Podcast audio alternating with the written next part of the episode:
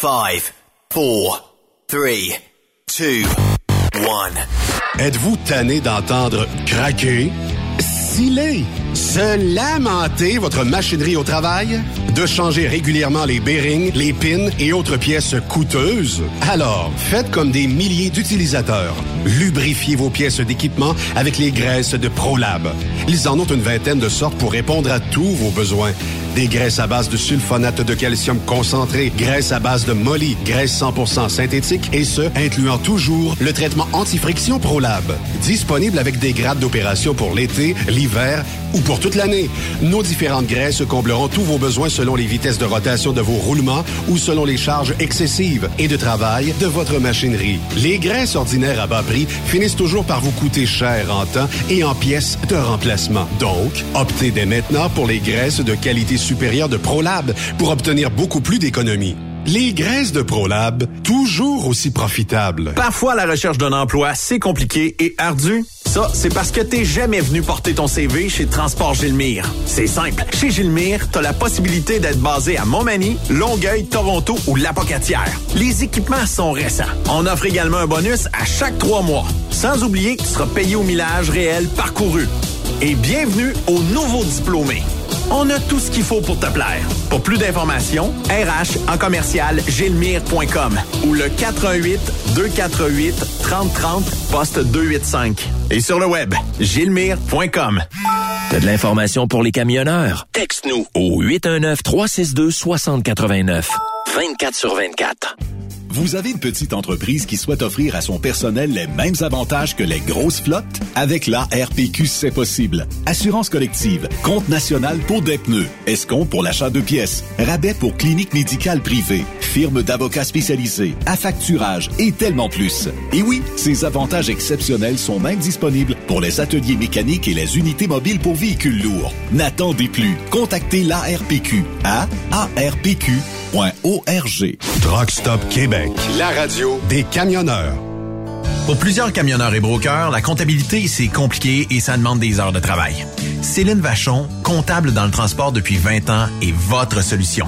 Roulez l'esprit en paix. Céline s'occupera de votre comptabilité, votre tenue de livre, vos déductions, vos remises de taxes, vos impôts personnels et de société, et même du démarrage de votre entreprise. Le tout sous une même adresse. Vous êtes meilleur pour rouler? Nous, c'est de faire votre comptabilité. Un seul numéro. 450-649-1744. 450-649-1744. Céline Vachon, une vraie mère pour les camionneurs. Pour rejoindre l'équipe de Truck Stop Québec, de partout en Amérique du Nord, compose le 1-855-362-6089. Par courriel, studio@truckstopquebec.com. Sinon, via Facebook. Truck Stop Québec, la radio des camionneurs. TSQ, la radio des camionneurs. C'est Truck Stop Québec.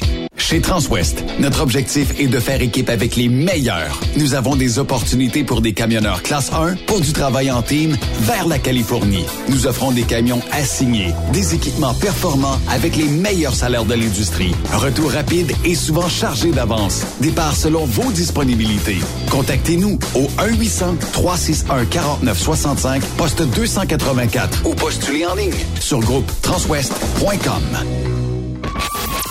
Camionneurs et entreprises de transport. Il est maintenant facile de contester vos constats d'infraction au Québec. Solution Ticket aide les camionneurs et propriétaires de flottes de camions à conserver un beau dossier de conduite PEVL et CVL. Vous êtes convoqués par la CTQ, la Commission des transports du Québec. Nous sommes en mesure de vous conseiller et de vous représenter. Avant de payer votre ticket, contactez Solution Ticket. Visitez solutionticket.com ou composez le 514-990-7884 et ce de 8h à 8h, 7 jours sur 7. Solution Ticket, la solution à vos problèmes de tickets au Québec. Cette émission est réservée à un public averti. Averti de je sais pas quoi, mais on vous le redit. Truck Stop Québec. Vous écoutez TSQ Truck Stop Québec, la radio des camionneurs avec Benoît Thérien.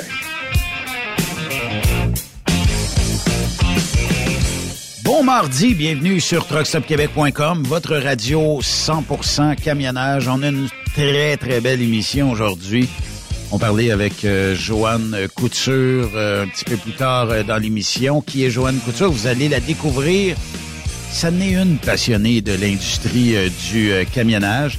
Et si on parlait de recycler le plastique dans l'asphalte? Vous seriez peut-être surpris, mais il y a quand même des gens de la Gaspésie qui ont eu ça comme idée. Et pourquoi pas? Qui sait, peut-être qu'éventuellement, on pourra avoir des routes avec un pourcentage X qu'on découvrira un petit peu plus tard dans l'émission de plastique qui se dirige des fois dans les sites d'enfouissement des régies intermunicipales. Puis qu'est-ce qu'on fait avec ce plastique-là? Ben, on pourrait le réutiliser à des fins probablement bien mieux que ce qu'on connaît actuellement où ça termine la vie utile des sacs de plastique et tout ça dans des sites d'enfouissement. On en parle un petit peu plus tard aussi dans l'émission. Et on aura une belle collaboration d'ici peu avec la gang de Solution Ticket. Qui est Solution Ticket? Ben, c'est une gang qui vont aller vous défendre devant les instances de la... Ben, en fait, de la Commission des transports, qui vont aussi plaider pour vous, qui peuvent vous aider à y voir un peu plus clair, qui vont vous donner des pistes de solutions. Puis en même temps, ben on peut aussi... dealer vos contraventions, parce que les contraventions, c'est ce qui affecte votre dossier conducteur, c'est ce qui affecte aussi votre dossier transporteur. Ben, on est là pour vous, Solution Ticket. On en reparlera dans les prochains jours. Tout d'abord, allons le rejoindre. C'est la chronique du sénateur Pierre-Hugues Boisvenu. Ardent défenseur des victimes d'actes criminels, il milite pour une meilleure justice et plus de sécurité dans nos villes. Personne ne peut être contre ça. Voici la chronique du sénateur Pierre-Hugues Boisvenu. Monsieur Boisvenu, bienvenue à Truck Stop Québec. Comment allez-vous aujourd'hui en ce beau mardi? Benoît, ça va très, très bien, même si l'automne nous est tombé sur le dos de façon expéditive. Et j'en profite pour saluer tous les camionneurs, camionneuses qui sont sur la route. Attention, il y a des endroits qui neigent, prudence. Puis surtout, comme tu disais tantôt d'entrée de jeu, le personnel du camionnage qui est indispensable au travail des camionneurs. Oui. Et enfin, tout le monde qui nous écoute via Internet, je dis à tous ces gens-là, je leur adresse mes salutations. Oui, effectivement. Hey, monsieur Boisvenu. Benoît, je te dirais aussi que je saluerais Sophie, qui bientôt va revenir joindre ton équipe. Je tiens à la saluer. J'ai adressé un petit mot sur sa page Facebook en disant que j'étais bien content que sa santé revient et qu'elle va revenir à Truck Stop bientôt. Effectivement. Alors, je veux saluer, parce que je suis certain qu'elle nous écoute, je veux saluer mon amie Sophie qui nous écoute sur vente. Faut la breaker un petit peu. C'est une workaholic, Sophie. Là, mais puis... Bon, ben là, la santé va mieux, tu sais, tout va mieux. Quand tout va mieux, pourquoi pas, tu sais, puis bon, ben on s'ennuyait de Sophie ici, puis on est capable de dealer avec le fait que sa santé, des fois, est plus précaire que quelqu'un d'autre. Fait que, bon, ben, puis les filles en avant l'aiment, tu sais, quasiment comme si c'était une sœur pour eux autres. Fait que, tu sais, ça travaille super bien ensemble. Ben oui, on a toujours hâte de voir Sophie. Monsieur Boisvenu, là, les chiffres sont sortis. L'acceptabilité sociale du tramway, puis au niveau fédéral, je ne sais pas si M. Poilievre va embarquer dans patente à Bruno Marchand, mais le tramway va coûter une beurrée et demie. Je dirais, Benoît, les coûts du tramway de Québec sont inversement proportionnels à la popularité de ce moyen de transport-là. Je m'explique. Plus les coûts nous étaient cachés, mais on savait aussi que les coûts étaient pour grimper, même si on n'avait pas des chiffres à jour, plus la popularité du tramway baissait dans les intentions. Et aujourd'hui, je pense qu'il y a à peine un Québécois de la Ville de Québec qui est en accord avec ce moyen-là. Mais ce que le Journal de Montréal ou de Québec nous a appris au début de l'après-midi, c'est que les coûts du fameux métro de surface coûterait 3 fois le prix initial, donc entre 12 et 14 milliards.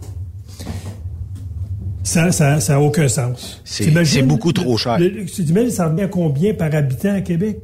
Divise 14 milliards par à peu près à peine le quart de la population qui serait desservie. Imagine-toi combien ça revient le citoyen, ce coût. Je pense que ça coûterait moins cher leur acheter chacune voiture électrique. Oui. Et d'avoir des impacts sur l'environnement, parce que ça a toujours été l'argument du maire que le métro va baisser les GES, etc., etc. Ça coûterait moins cher, je pense, d'acheter une voiture électrique à tout le monde plutôt que d'installer ce métro-là, ce métro de surface. Puis moi, je pense, Benoît, que c'est la fin. Je pense que ce moyen de transport-là ne sera jamais développé. Et on va aller plus vers des autobus articulés électriques qui, actuellement, fait l'affaire de beaucoup, beaucoup de villes en Amérique du Nord. Ben moi, M. Boisvenu, on a eu la même question avec Yannick Marceau hier.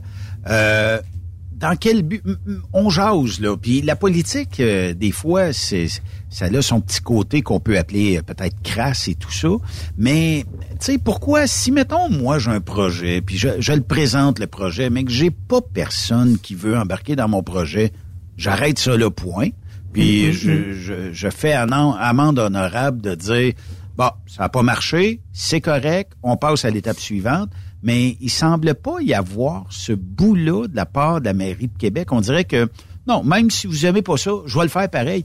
Comment qu'un politicien peut être à la fois entêté et vouloir absolument un projet que personne actuellement ne veut? Moi, ça me dépasse. Je vais te le dire pourquoi, Benoît. Parce que nos politiciens, souvent, lorsqu'ils ont un égo très grand, veulent rester, veulent avoir en place quelque chose de permanent.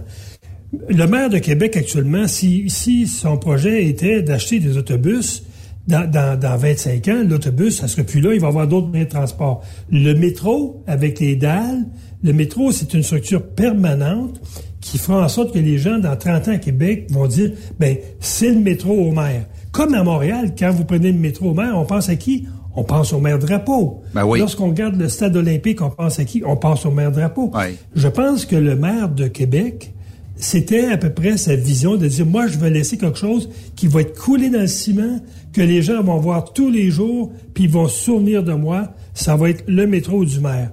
Alors qu'un autobus articulé, il va se promener un peu partout dans la ville. Ça laisse pas une empreinte permanente. Ouais. C'est ça, je pense, ces maires-là qui sont guidés par l'espèce de... c'est vraiment à l'occasion quelque chose de très gros. On appelle ça des mégalopodes. Quelqu'un qui voit très, très grand. Moi, je pense que c'est ça. Puis je pense que là, avec l'annonce des coûts entre 12 et 14 milliards, je pense que la ballonne vient de dégonfler. Jamais je comprendrais que le maire n'aura pas un reculon dans ce dossier-là, puis qui va dire on peut pas aller là. Parce que M. Poilievre, tu en parlais tantôt, Poilievre le dit, nous ne paierons pas les surplus. Non, effectivement. Ça va faire partie du budget sur l'environnement, parce que les budgets viennent de là, oui. Et on ne dépensera pas un sou de plus. Donc, puis, la Ville de Québec, elle va être prise là, pour payer peut-être, 4, 5, 6 milliards de ce métro-là, parce que Legault, je pense pas que Legault était bien entiché là, de payer là, 5-6 milliards de plus. Là. Non. Donc, moi, je pense que la Ville va être prête avec une facture qui va être impossible à payer. Fait que c'est pour ça, comme on apprenait cet après-midi, que des gens qui étaient des dessinateurs, des gens qui travaillaient sur ce projet-là, avaient reçu un hold, là, vous arrêtez tout ça. Fait que moi, j'ai comme l'impression qu'on va... On va fermer la switch, comme ça. Oui, effectivement. Puis, de toute façon... advenant le cas qu'il y aurait une élection prochaine puis qu'on aurait un premier ministre conservateur, je suis certain qu'on va gérer ça en bon père de famille puis qu'on laissera pas des dépassements de coûts ou qu'il y aura pas d'abus sur ou le tripotage de chiffres. Moi, c'est plus ça. Benoît, on ne gérera pas l'environnement et l'écologie comme une religion. On va gérer l'environnement et l'écologie rationnellement et avec la capacité que les gens ont de payer. Oui. La taxe du carbone, c'est une taxe, et c'est pas moi qui le dis, c'est le gouverneur de la Banque du Canada qui le dit hier. La taxe sur le carbone a eu un impact sur le coût de la vie, oui. Et ça a été des mauvaises décisions de ce gouvernement-là.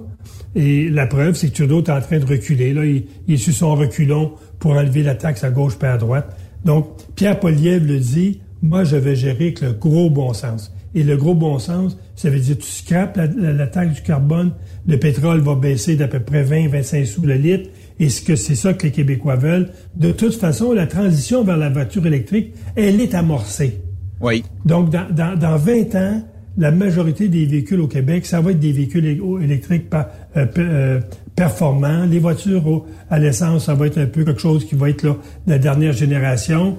Donc, l'évolution est partie dans ce sens-là. Pourquoi aller écœurer les citoyens avec des taxes par-dessus taxes, alors qu'on sait que ces taxes-là n'ont aucun impact sur la baisse des GES au Canada. Pire, c'est que sous Trudeau, les dernières années, on a eu une augmentation des GES malgré cette taxe-là. Mais vous le savez, M. Boisvenu, on en a parlé assez régulièrement ici, juste le fait de faire d'augmenter par une taxe carbone, ben le transport, il faut refiler la facture à quelqu'un. Puis à qui ça retombe? Ça retombe. Tu sais, que quelqu'un gagne un salaire élevé de 80, 90, 100, 110 000, 120 000 par année, oui, ça a une incidence, mais est beaucoup moins forte que la personne qui est au salaire minimum, une femme monoparentale, puis elle qui vient de se faire augmenter de quoi, peut-être un 20-25% son épicerie dans la dernière année. Mais cette pauvre femme-là, elle joint pas les deux bouts. Le loyer entre, tout rentre. Elle sera obligée d'avoir 3 jobs, mais elle a un enfant à s'occuper aussi. Fait que, tu sais, moi, je les trouve courageuses. La taxe du carbone, c'est un catch-22. Ce que je veux dire, c'est que la taxe a un impact direct sur les petits salariés qui ont des voitures au gaz parce qu'ils n'ont pas les moyens de s'acheter des voitures électriques. Et là, avec cette taxe-là, Trudeau dit aux petits salariés, achetez une voiture électrique qui n'a rien en bas de 50-60 000, même avec l'argent que le fédéral ou le provincial va vous retourner. Oui. Donc, les petits travailleurs sont coincés des deux côtés. D'un côté, on les égorge avec un prix du pétrole qui dépasse, à mon avis, leur capacité.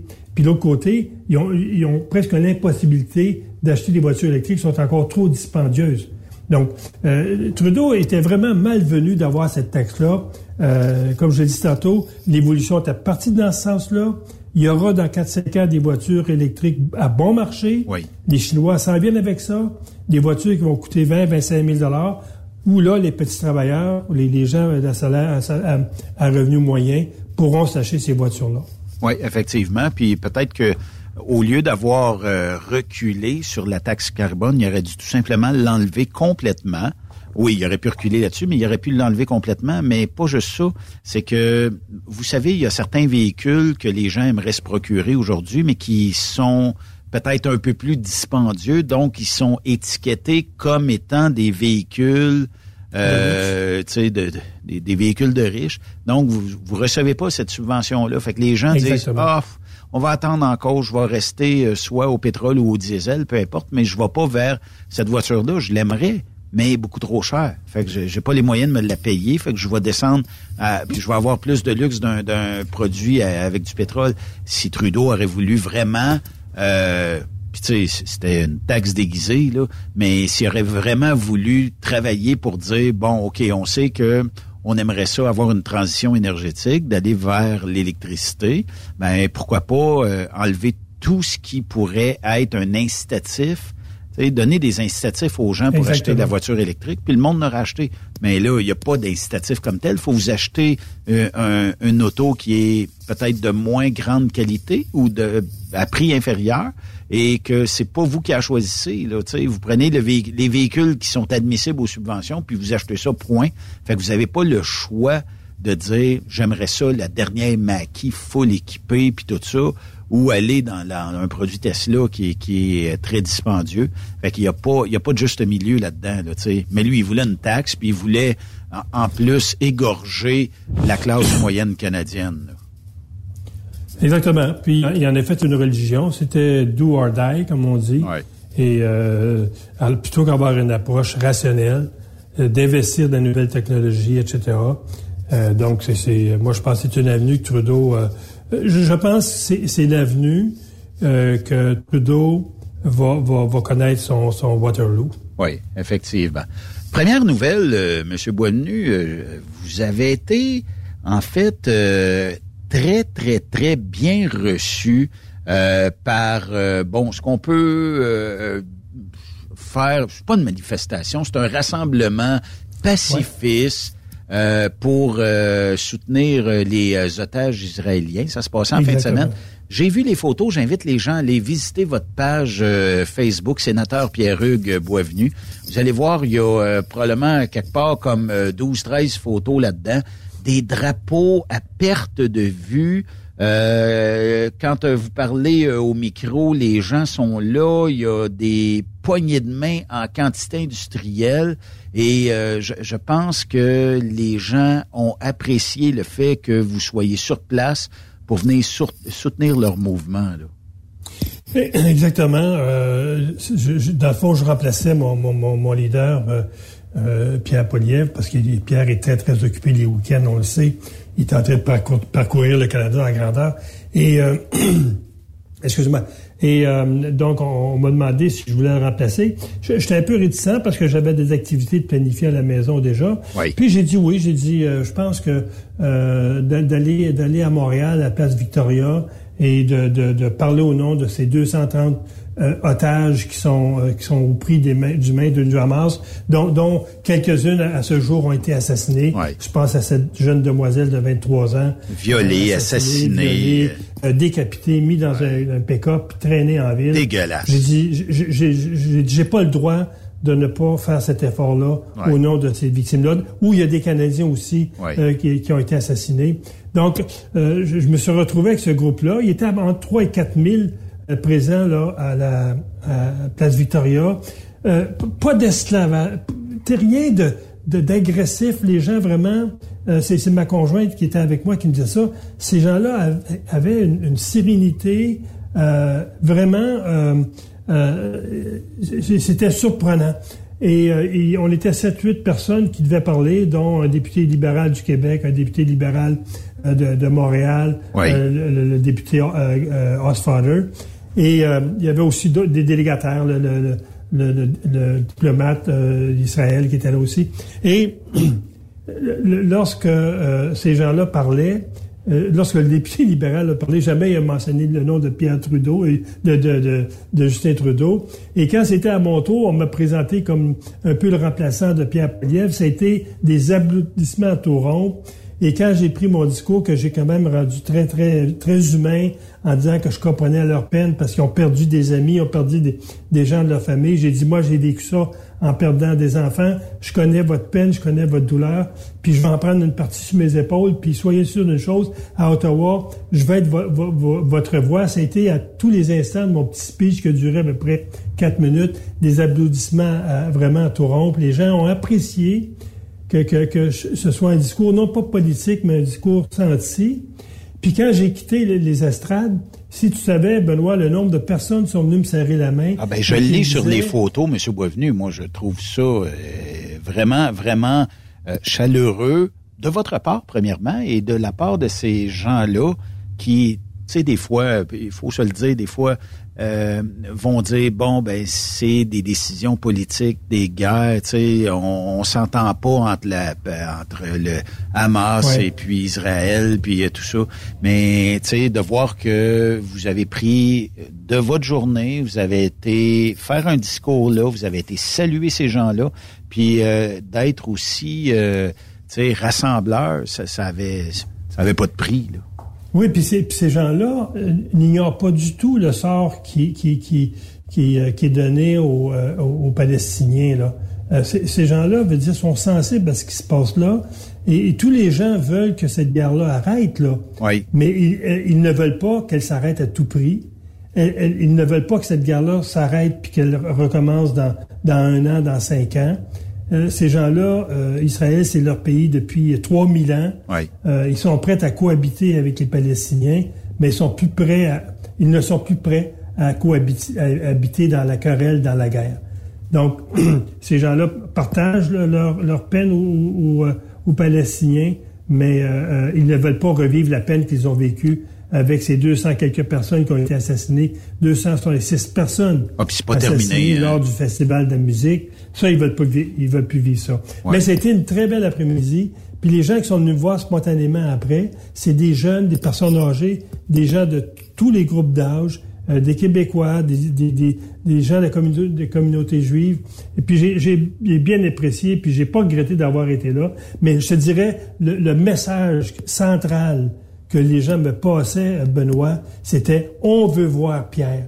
On va voter pour lui et on veut qu'il vienne à notre communauté, on veut qu'il vienne nous rencontrer. Oui. Et ces gens-là ont une confiance dans Pierre Poilievre. Ils se sentiront pas trahis par ce gars-là, parce que je pense que Pierre parle pas des deux côtés de la bouche.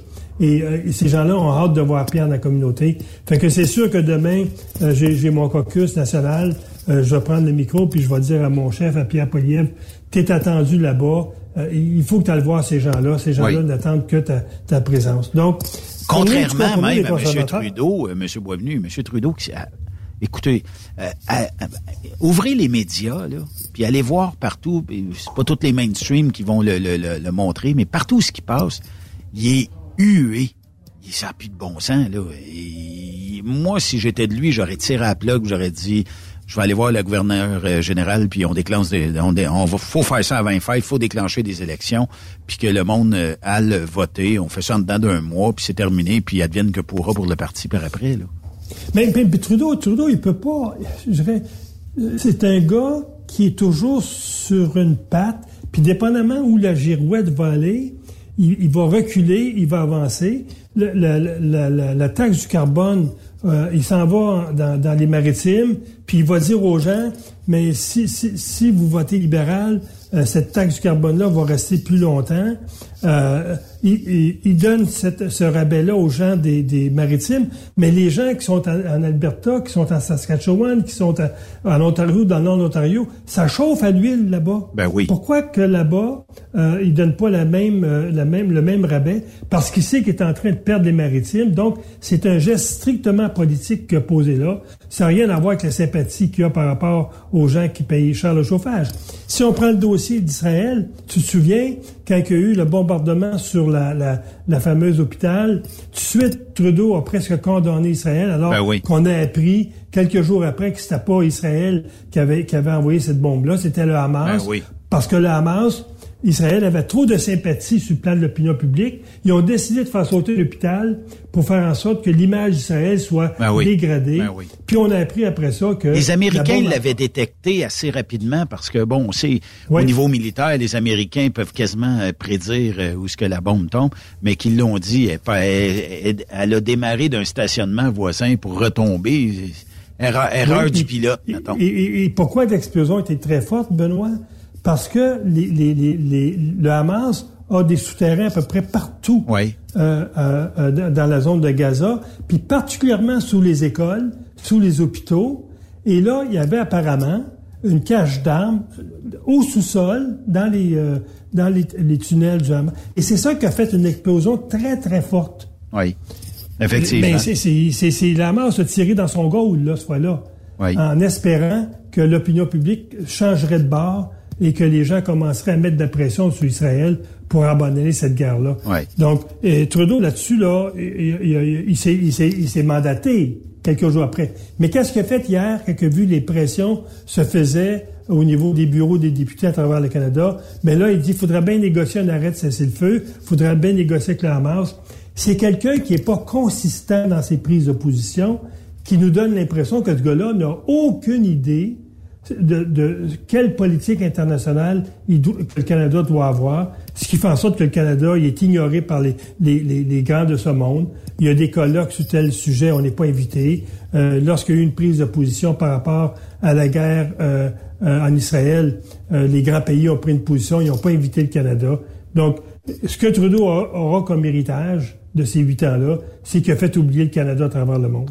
Puis pas juste ça, M. Boisvenu, tu sais, Trudeau n'est plus l'homme de la situation. Vous regardez quand il arrive dans des rencontres au sommet, le monde le fuit, le monde ne veut même pas y serrer à la main. Il n'y a plus aucune crédibilité.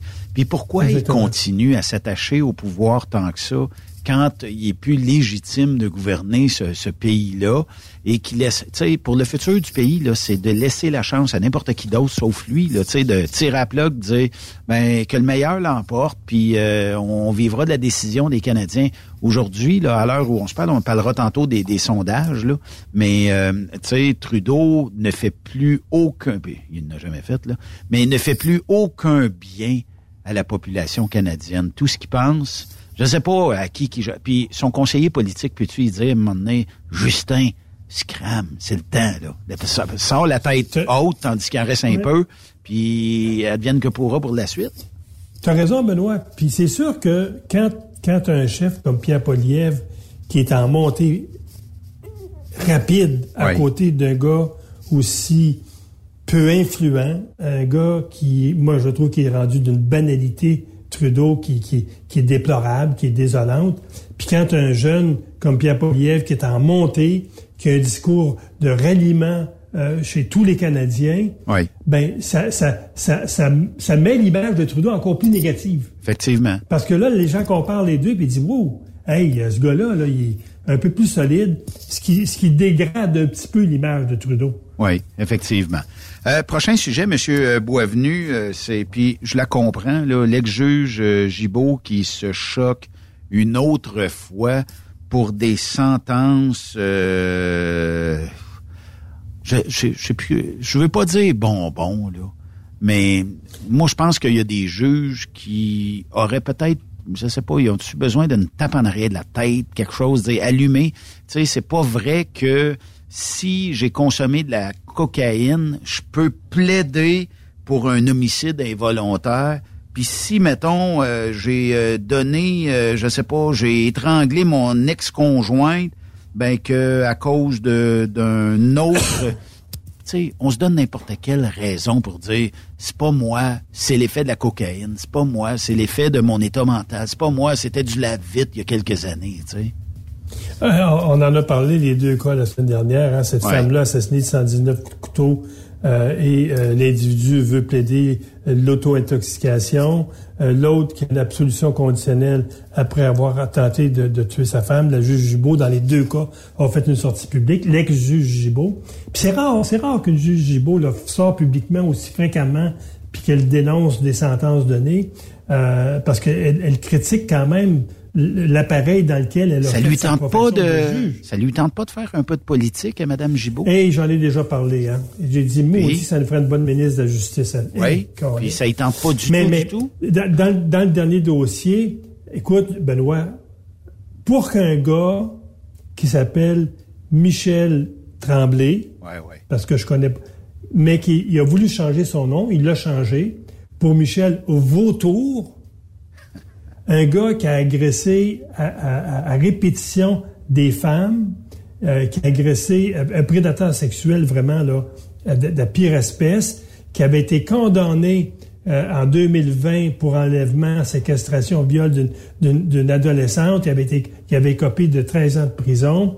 Et ce gars-là, il a changé son nom pour Michel Vautour. Mais ça doit allumer une lumière à un juge. Mais ce gars-là vient d'être déclaré criminel dangereux et la sentence qu'il avait à l'époque, qui était une sentence de 13 ans, a été changée pour une sentence indéterminée. Ça veut dire quoi, une sentence indéterminée? Ça veut dire qu'il va rester en prison tant ou si longtemps qu'il représente un risque. Et moi, je trouve qu'au Québec, on n'en donne pas assez de ces sentences-là. On donne, écoute bien là, Benoît, 6 fois moins, on déclare 6 fois moins de criminels dangereux au Québec que dans l'Ouest canadien. Incroyable. Et moi, ce que je trouve déplorable dans notre système de justice à la sauce Trudeau, c'est même que je l'appelle aujourd'hui, on attend qu'un individu fasse 5, 6, 10 victimes avant de dire, il est peut-être dangereux ce gars-là. On va le déclarer dangereux, puis sa sentence, ça sera une sentence indéterminée pour la garder en dedans aussi longtemps. Et là, la juge Gibault s'est dit d'accord avec Jean-François Guérin, que beaucoup de gens connaissent, qui fait des émissions sur la justice à LCN.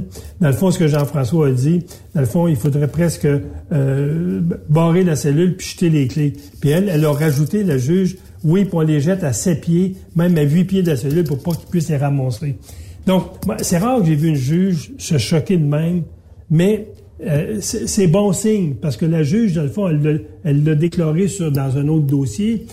C'est à cause des lois adoptées par Trudeau que notre système de justice aujourd'hui, il est si tolérant, si laxiste par rapport à des criminels dangereux.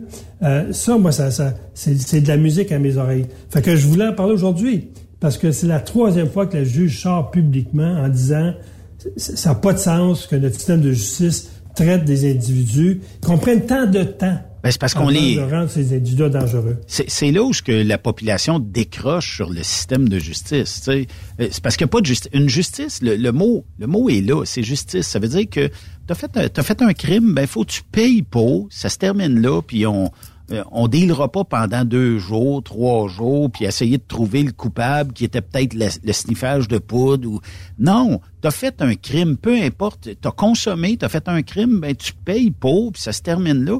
Puis pas de, tu sais, d'avoir une sentence, 2 ans moins 1 jour, on peut te réhabiliter. Non, non, t'as fait un crime, c'est 5 ans, c'est 10 ans, c'est 15 ans, puis on a des pénitenciers qui sont capables de recevoir ces gens-là, puis à perpétuité, si on n'est pas capable de dompter comme du monde, là, tu sais. Puis à la moindre bourde en prison, t'as fait de quoi un détenu, ben, tu vas y rester jusqu'à la fin de tes jours, puis tu iras dans l'aile là où ce que tu sors pas, puis tout ça, là, tu sais. Puis ça, ouais, ça se terminera là. Oui, puis Benoît, notre système de justice, je le répète tout le temps, oui. Notre système de justice n'est pas là seulement que pour donner des sentences. Le système de justice est là pour protéger la population. C'est fait pour ça. Oui, la protection de la population, c'est pas juste la job des policiers. Le système de justice a 2 missions principales. D'abord, de juger des gens qui commettent des crimes, graves ou moins graves, et d'avoir des sentences à la hauteur de la gravité du crime.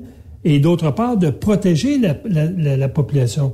Ça veut dire que lorsque la justice donne une sentence, c'est pour s'assurer que le gars va rester en prison le plus longtemps possible pour qu'il puisse se réhabiliter, que lorsqu'il va sortir de prison, qu'il fasse pas d'autres victimes.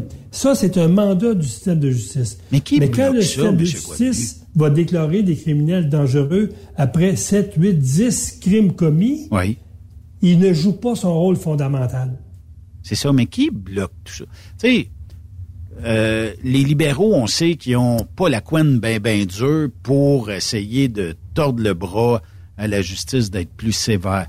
Mais y a-tu des groupes dans la société qui poussent aussi, parce que ça fait les affaires des fois d'avoir un gouvernement libéral, parce qu'on peut quand même être plus mollo, mais y a-tu des groupes, y a-tu des gens qui veulent militer pour dire... Ouais, c'est pas bien ben grave qu'il ait fait un féminicide. Dans le fond, il est peut-être réchappable. Tu sais, moi, ma conscience me dirait jamais d'aller faire du lobbying à propos de ça. Puis qui aurait intérêt à dire, ouais, ils sont tous réhabilitables, ces gens-là. C'est juste qu'ils ont connu un petit mauvais moment. Non, t'as fait une gaffe out. Notre système de justice reflète toujours le type de gouvernement qu'on a. Et de tout temps, les gouvernements libéraux ont toujours eu un préjugé favorable aux criminels. La preuve, c'est que Trudeau a nommé, depuis qu'il est au pouvoir, à peu près 50 sénateurs et sénatrices. Et toutes les sénatrices, lorsqu'on a eu des projets de loi étudiés au comité des affaires juridiques, où j'emmenais des amendements pour faire en sorte que le projet de loi soit pas aussi faible que le gouvernement nous apportait. J'emmenais des amendements pour la renforcer. Ils ont toujours voté contre les amendements, la majorité des cas. Incroyable. Et lorsque ces sénatrices femmes-là parlent des criminels, ce sont des victimes de la société. Incroyable. C'est ça leur philosophie. Donc, il faut que le système de justice soit le moins contraignant possible sur les criminels. Et c'est le même qui amène des projets de loi tout à fait tordus où on abolit le pardon, où on abolit les sentences minimales. C'est de leur menu de tous les jours. Le Parti conservateur, surtout depuis M. Harper, c'est le parti des victimes d'actes criminels. Oui. Il l'a toujours dit. Oh oui. Nous, on va protéger les victimes. On n'a pas à protéger les droits. Il n'y a pas eu 2 discours, 3 discours de M. Lelièvre là-dessus. Donc, c'est sûr que si un changement de gouvernement à la prochaine élection fédérale, il faut que tu t'attendes à ce qu'il y ait un coup de balai qui va être donné de haut en bas au ministère de la Justice, dans l'appareil public. C'est certain qu'il y a un certain nettoyage qui va se faire pour amener des gens qui ont une pensée pour les victimes, qui ont une préoccupation pour les victimes, puis une certaine préoccupation pour les criminels. Mais la priorité va être les droits des victimes. Ça, c'est évident. Oui, effectivement. Parlons sondage, M. Boisvenu, puis... moi, j'ai un sourire de plus en plus large à chaque semaine. J'aurai le sourire le plus large quand il y aura eu l'élection et que ça sera chose faite. Mais parlez-moi des intentions de vote actuellement. Écoute, Benoît, c'est les sondages actuellement sont comme un baromètre où lorsque après une tempête, On a vécu une basse pression, l'aiguille est dans le bas du baromètre. Là, c'est comme si depuis le printemps passé, on est en haute pression, donc le ciel est clair, il est beau, pas trop de nuages. Et encore cette semaine, encore une progression des conservateurs au Canada, où là, on est à 14 points devant les libéraux, mais où ce qui est vraiment, et où ce qu'il faut apporter une attention, c'est sur le nombre des élus s'il y aurait eu une élection lundi matin. Oui. Les conservateurs iraient chercher 207 députés. C'est 17 de plus qu'il y a un mois.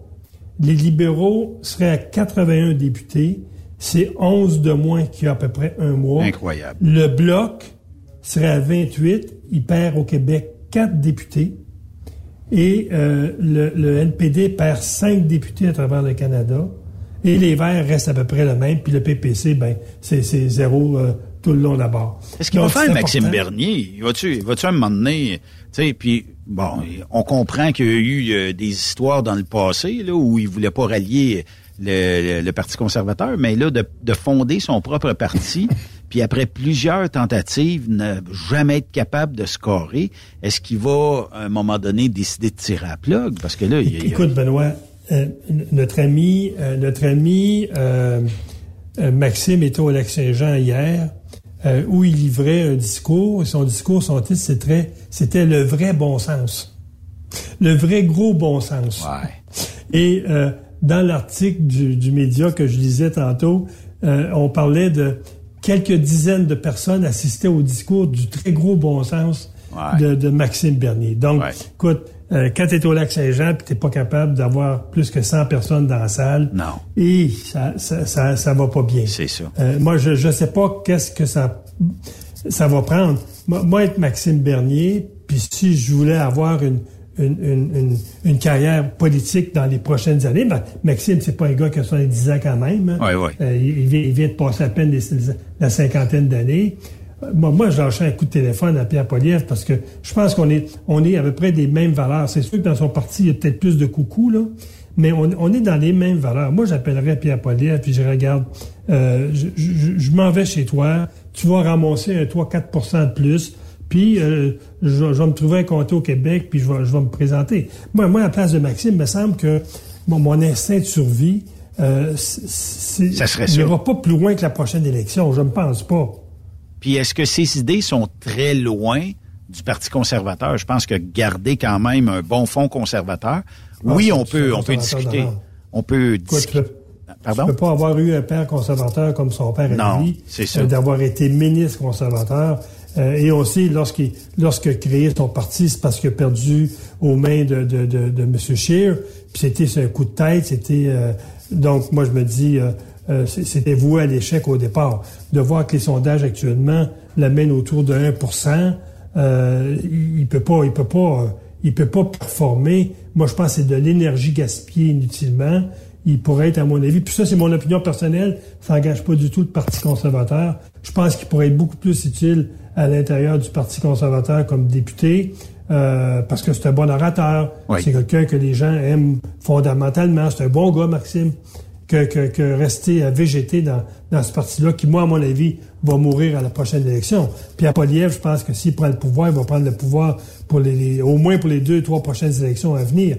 Et s'il fait une bonne job, peut-être pour les 3-4 prochaines élections à venir. Donc, Maxime, quelque part, il n'y a pas de porte de sortie pour lui. Bien, on peut pas se passer de M. Poilievre pour au moins 2 mandats. Je m'explique, c'est parce qu'il y a tellement de ménage à faire, M. Boisvenu, là. La soue qu'on nous a laissée, qu'on nous laisse actuellement, là, ça prend un maudit bon balai, des pelles, puis tout ça pour nettoyer ça, parce qu'il y en a pas mal à nettoyer. Moi, je te dirais, Benoît, là, si Pierre... et je suis convaincu qu'il va le faire, est aussi à l'écoute des Canadiens et des Québécois, comme il l'est depuis, surtout depuis le début de l'année, depuis le Congrès, et qui a adopté vraiment une approche d'écoute des Canadiens, de livrer un message du gros bon sens, comme il dit, et qui parle aux députés, parce que moi, je suis là dans les caucus, puis il leur parle directement. Notre priorité, c'est de travailler pour les Canadiens. Vos boss, c'est les électeurs. Ouais. C'est toujours le message qui passe. Puis s'il maintient ça et qu'il ne fait pas comme Trudeau veut dire à Monsieur Planète, là, ouais. Je pense que Pierre va être là pour au minimum 10 ans. C'est sûr que plus que 10 ans dans une élection au Canada, c'est difficile. Mais si Pierre maintient ça avec l'intelligence qu'il a, avec sa proximité, avec sa femme qui est collée à sa réalité tous les jours des Canadiennes puis des Québécois. Ils sont groundés en maudit, pareil. Moi, je pense que Pierre pourra faire 3-4 mandats. Je suis convaincu. Puis qu'il va donner, il va ramener le Canada dans le gros bon sens. Il va remettre le Canada sur l'échiquier international. Il va refaire les relations avec les États-Unis. Il va emmener une économie vraiment prospère pour les travailleurs d'abord. C'est sa préoccupation. Pierre, sa préoccupation, c'est que les gens payent moins d'impôts, que les gens aient des meilleurs salaires et que l'administration publique nous coûte le moins cher possible, une petite administration publique et le gros bon sens pour soutenir les travailleurs à travers le Canada. Puis comment est-ce qu'on peut expliquer ça, M. Boisvenu, qu'au Québec, il y a encore 31% des gens qui sont en faveur du gouvernement actuel? Moi, ça me dépasse.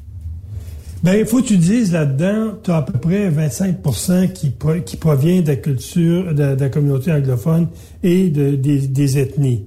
Il n'y a pas encore eu au Québec, je dirais, ce virage-là vers Pierre Poilievre, mais on sent qu'il y a une vague qui se prépare. C'est comme si le Québec est toujours wait and see, ouais. Puis quand il voit que ça bouge beaucoup ailleurs, c'est toujours un petit peu en retard, le Québec. Mais on sent, là, quand tu t'en vas dans la population, là, puis tu parles au monde, là, d'abord, Pierre Poilievre a brisé le mur de la crainte que les gens avaient vers lui, a brisé le mur de l'indifférence. Les gens ne sont plus indifférents. Ils commencent à coller l'oreille sur le mur, même si Pierre est de l'autre bord du mur. Là, ils collent l'oreille sur le mur, puis ils écoutent qu'est-ce qu'il dit au Canada anglais. Et là, ils commencent, les gens, à découvrir un homme qui a un potentiel d'être un premier ministre à l'écoute des Canadiens. Puis moi, je pense que cette vaguette-là, là, c'est comme un tsunami. Hein? La vague est loin du Québec, est à l'extérieur du Québec, mais on sent que les gens la regardent, cette vague-là, au Canada anglais. Oui. Et elle va arriver lentement au Québec, j'en suis convaincu. Moi, je pense...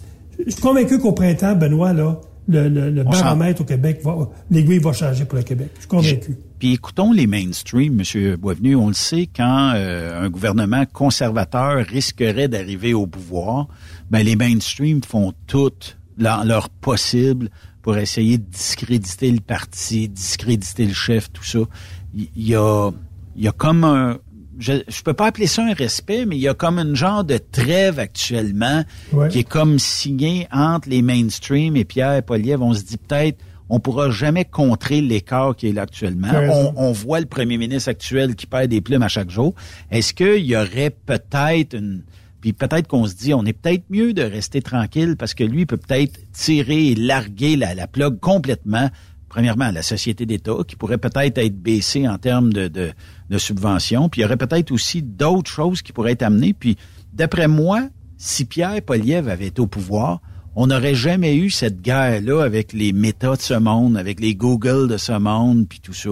Et les médias auraient peut-être juste ravalé la pilule de dire, ben oui, mais c'est du contenu, puis on n'a pas à être payé parce qu'eux autres le repartagent. Moi, si je repartage quelque chose de Radio-Canada, est-ce que Radio-Canada doit recevoir des sous pour ça? Ils ont juste à pas le diffuser ou à créer un compte en ligne où tu payes 2$ par mois, 3$ par mois, puis tu vas tout avoir les nouvelles, puis peut-être qu'ils vont gagner leur vie avec ça. On sait pas, là, tu sais.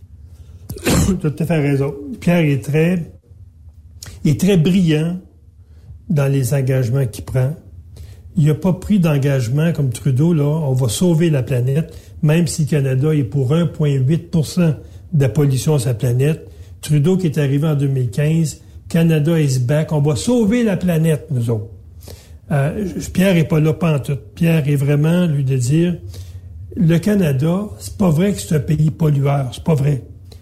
Et le Canada, c'est pas vrai qu'il peut enfouir ses ressources naturelles comme Trudeau l'a fait avec des projets de loi tout à fait irresponsables où on a presque tué l'industrie pétrolière dans l'Ouest, où on avait des possibilités énormes d'exporter ces ressources-là en Europe, où la guerre de l'Ukraine nous a vraiment fait mal à l'Europe. Pierre a une vision du monde que Trudeau n'avait pas. Trudeau avait une vision de star qui monte sur un stage puis qui veut se faire applaudir. C'était ça, Trudeau. Ouais. Pierre, lui, il veut monter sur le stage puis il veut applaudir les gens. Quand il parle des travailleurs, il parle pas des gens ordinaires, il parle des gens extraordinaires. Oui, effectivement. C'est son discours. Oui. Et quand il est au caucus, même j'ai pas le droit de parler du caucus, Pierre le dit toujours aux députés, grandez-vous. Moi, je vais avoir des députés qui sont grandés dans le comté, qui sont grandés auprès des travailleurs. Je veux que vous parliez de ces gens-là parce que vous êtes la courroie de transmission pour amener le parti où ces gens-là veulent avoir le parti. Effectivement. Trudeau, son gros problème, c'est qu'il a voulu emmener la population canadienne où la population ne voulait pas aller. Oui, effectivement. Pierre, c'est pas ça. Pierre, c'est dire à la population canadienne où c'est que vous voulez aller. OK, oui. On va vous emmener là. On va vous donner des incitatifs, on va vous donner les moyens pour aller là. Vous voulez payer moins d'impôts? On va y baisser les impôts. Oui. Vous voulez une administration qui... Écoute, Bernard, quand tu dis qu'au niveau de l'immigration, on a 141 % plus de fonctionnaires qu'en 2015, puis on a triplé, puis dans certains cas, on a multiplié par 10 les délais pour traiter certains dossiers en immigration. C'est incroyable. Ça n'a aucun... On a plus de monde. C'est de même qu'on le voit. C'est fou. Mais donc, certain que Pierre, quand il va arriver, ça va être un nettoyage de la maison. Ça, c'est évident. Oui, effectivement. Je veux faire ça officiellement, M. Boisvenu. Mettons qu'on met de la musique d'ambiance. Le 25 novembre prochain, vous faites quoi? Ben, j'ai vu sur ta page qu'il y avait un party oui. Dans ton coin. Oui. J'en ai parlé à ma blonde, puis ben, tu sais comment ma blonde aime le Truck Stop. On regarde actuellement, effectivement, pour possiblement aller passer cette soirée-là avec vous autres. Bon. Aussitôt que vous pouvez nous confirmer ça, on vous garde... Oui, je te confirme ça, là, cette semaine, là, je te confirme ça, Benoît. Puis c'est un comté qui est libre, ça de même, là, M. Boisvenu. Oui, oui, et puis j'ai vu les Canada 338, 60% d'intention de vote pour les conservateurs. T'sais. Bon, c'est un comté presque acquis. Moi, je sais pas, je parlerai à Isabelle prochainement. Je pense qu'elle serait très bonne dans la région ici. Ah, elle serait bonne dans Tabarouette, ça, oui, c'est évident. Oui. Là, je sais pas, M. Boisvenu, je vous souhaite une excellente semaine. Ah, et puis la semaine prochaine, Benoît, comme premier sujet, oui, qui est le dernier d'aujourd'hui, on va parler du budget 1 de Québec indépendant. Ah, oh, sac, oui, ça, c'est intéressant. Merci, M. Boisvenu. Hey, bonjour tout le monde, puis visitez ma page Facebook, laissez vos commentaires, je réponds à tous les commentaires, j'en laisse jamais au blanc. Bon, ben merci. Bonne semaine. Bonne semaine, Benoît. Sénateur Pierre-Hugues Boisvenu, qui est présent à chaque mardi ici sur Truck Stop Québec. De l'autre côté de la pause, on va parler avec Johanne Couture. On va parler aussi, un petit peu plus tard, de ce plastique qu'on peut mélanger à l'asphalte. Et c'est Nathalie Drapeau qui sera avec nous un petit peu plus tard. On peut peut-être dire qu'on est la première station à passer une toune de Noël 2 mois d'avance.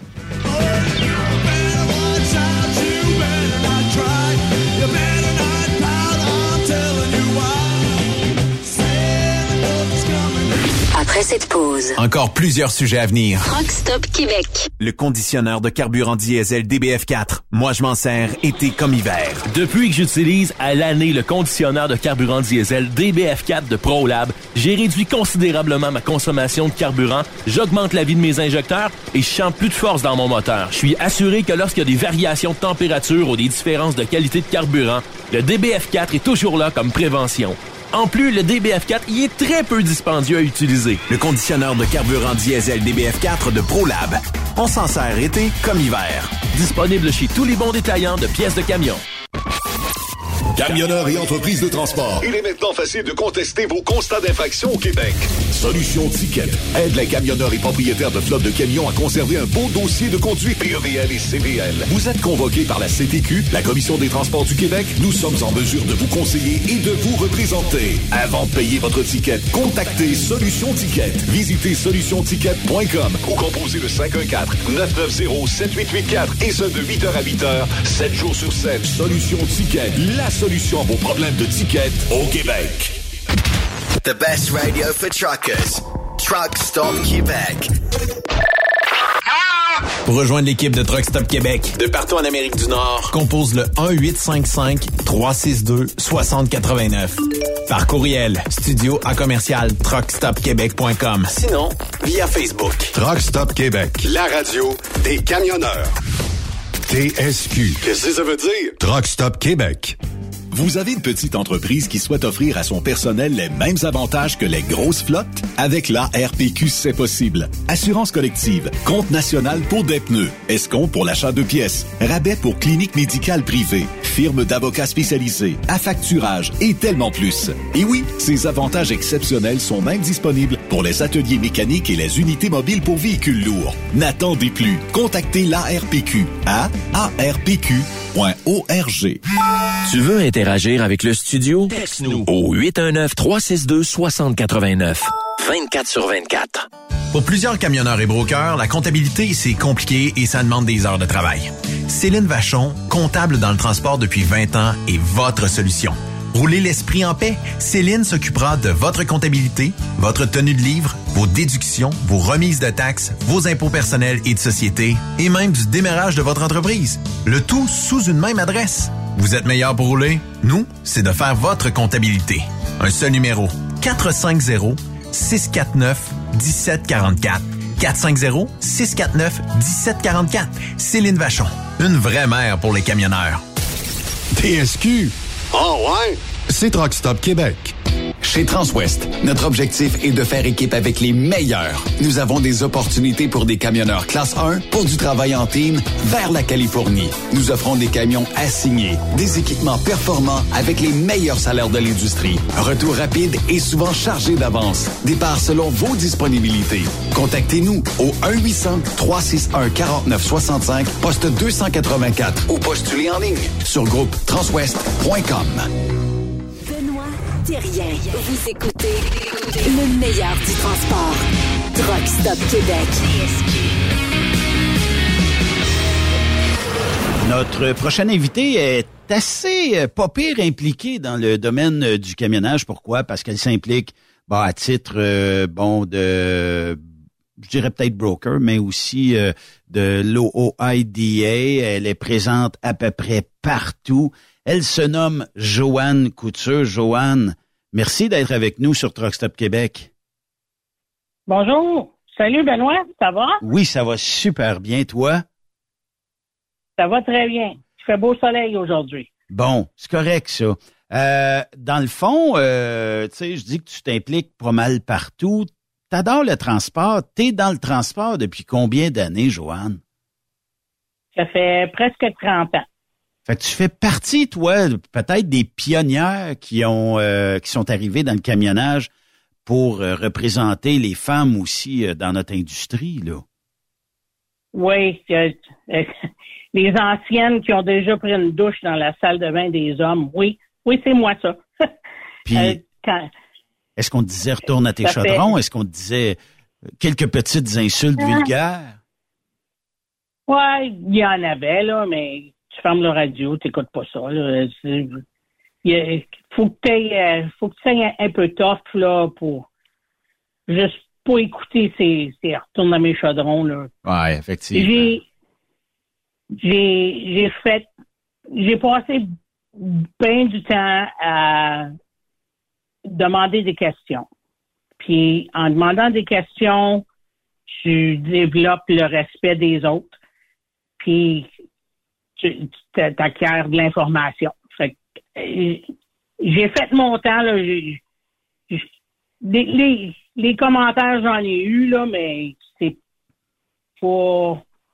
Ça m'a jamais... Ça t'a jamais atteint? Non.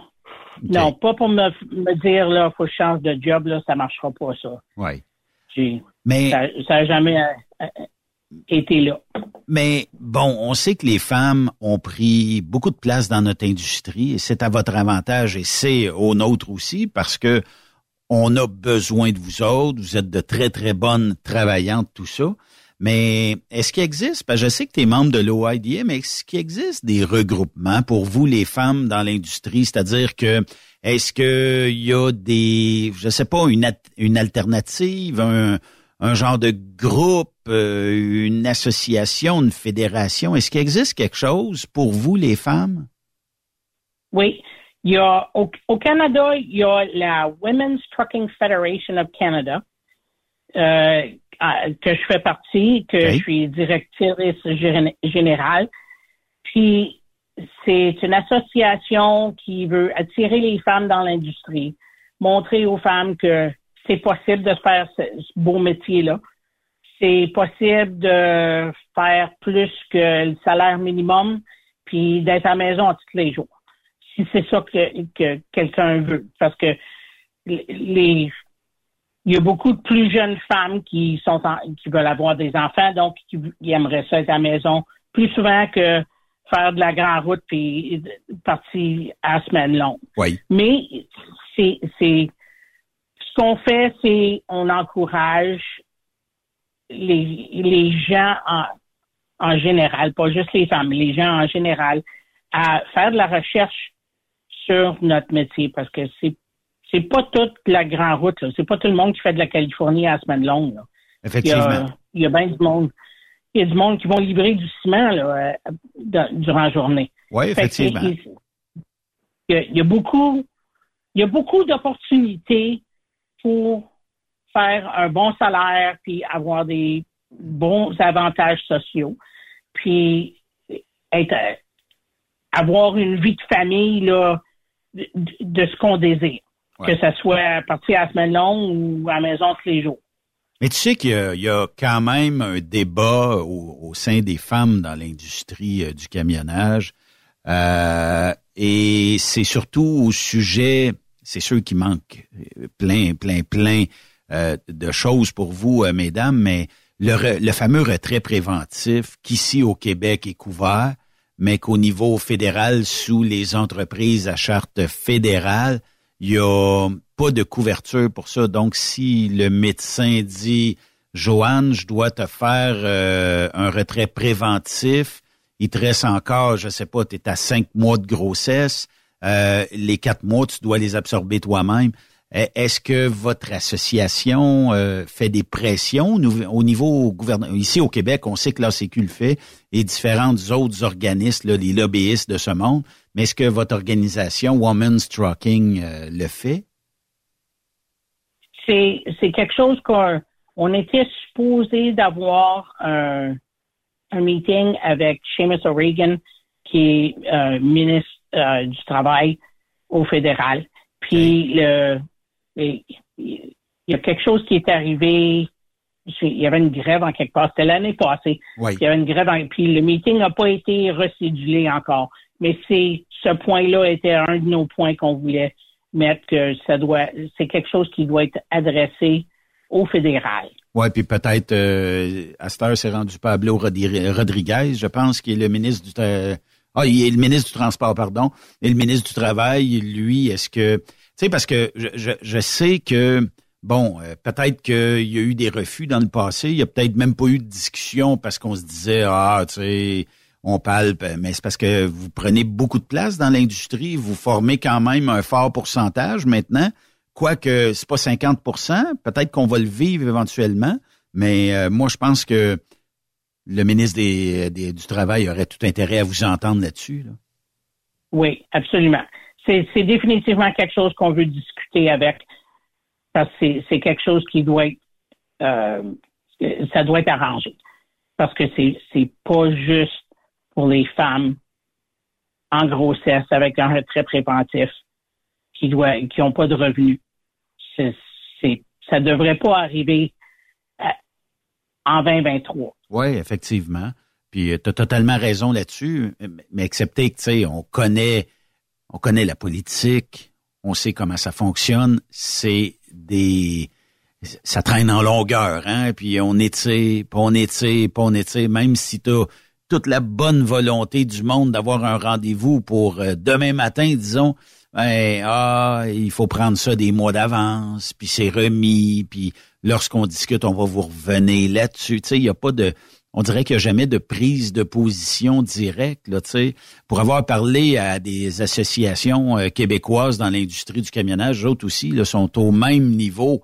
Tu sais, J'entendais des gens critiquer à un moment donné, mais c'est parce que, tu sais, faites-le si vous êtes capable. Inscrivez-vous au registre des lobbyistes, manifestez-vous, faites une association, regroupez des gens, mais la force du nombre fait en sorte que ça va fonctionner. C'est pas parce que il y a pas eu de développement, qu'il n'y a pas eu de négociation ou qu'il n'y a pas eu du travail de fait.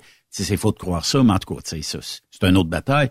Mais tu sais, moi, je pense que une association comme la vôtre, quand on se fait dire oui, ça va arriver, puis il y aura des discussions, bon, c'est pertinemment que c'est probablement qu'ils savent de quoi vous voulez parler, puis ils savent que s'ils font ça, ça coûte de l'argent, puis bon, ben, on aurait toutes et tous intérêt à avoir des femmes dans l'industrie du camionnage, puis il y en aurait peut-être plus si jamais il y avait peut-être une occasion comme ça de défrayer les coûts d'un retrait préventif.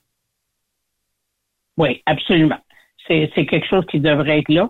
Mais nos politiciens font une carrière à pas faire de décisions qui pourraient impacter en général les coffres du gouvernement. Ouais. Fait que leur job, c'est pas de faire des décisions, c'est d'éviter d'en faire. Ouais.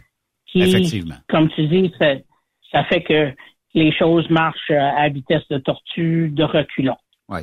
Puis, ne serait-ce que juste demander, puis il y a des municipalités qui le font des fois, là, tu sais, Johanne, de dire, faudrait réparer cette route-là. Écoute, c'est un champ de mine.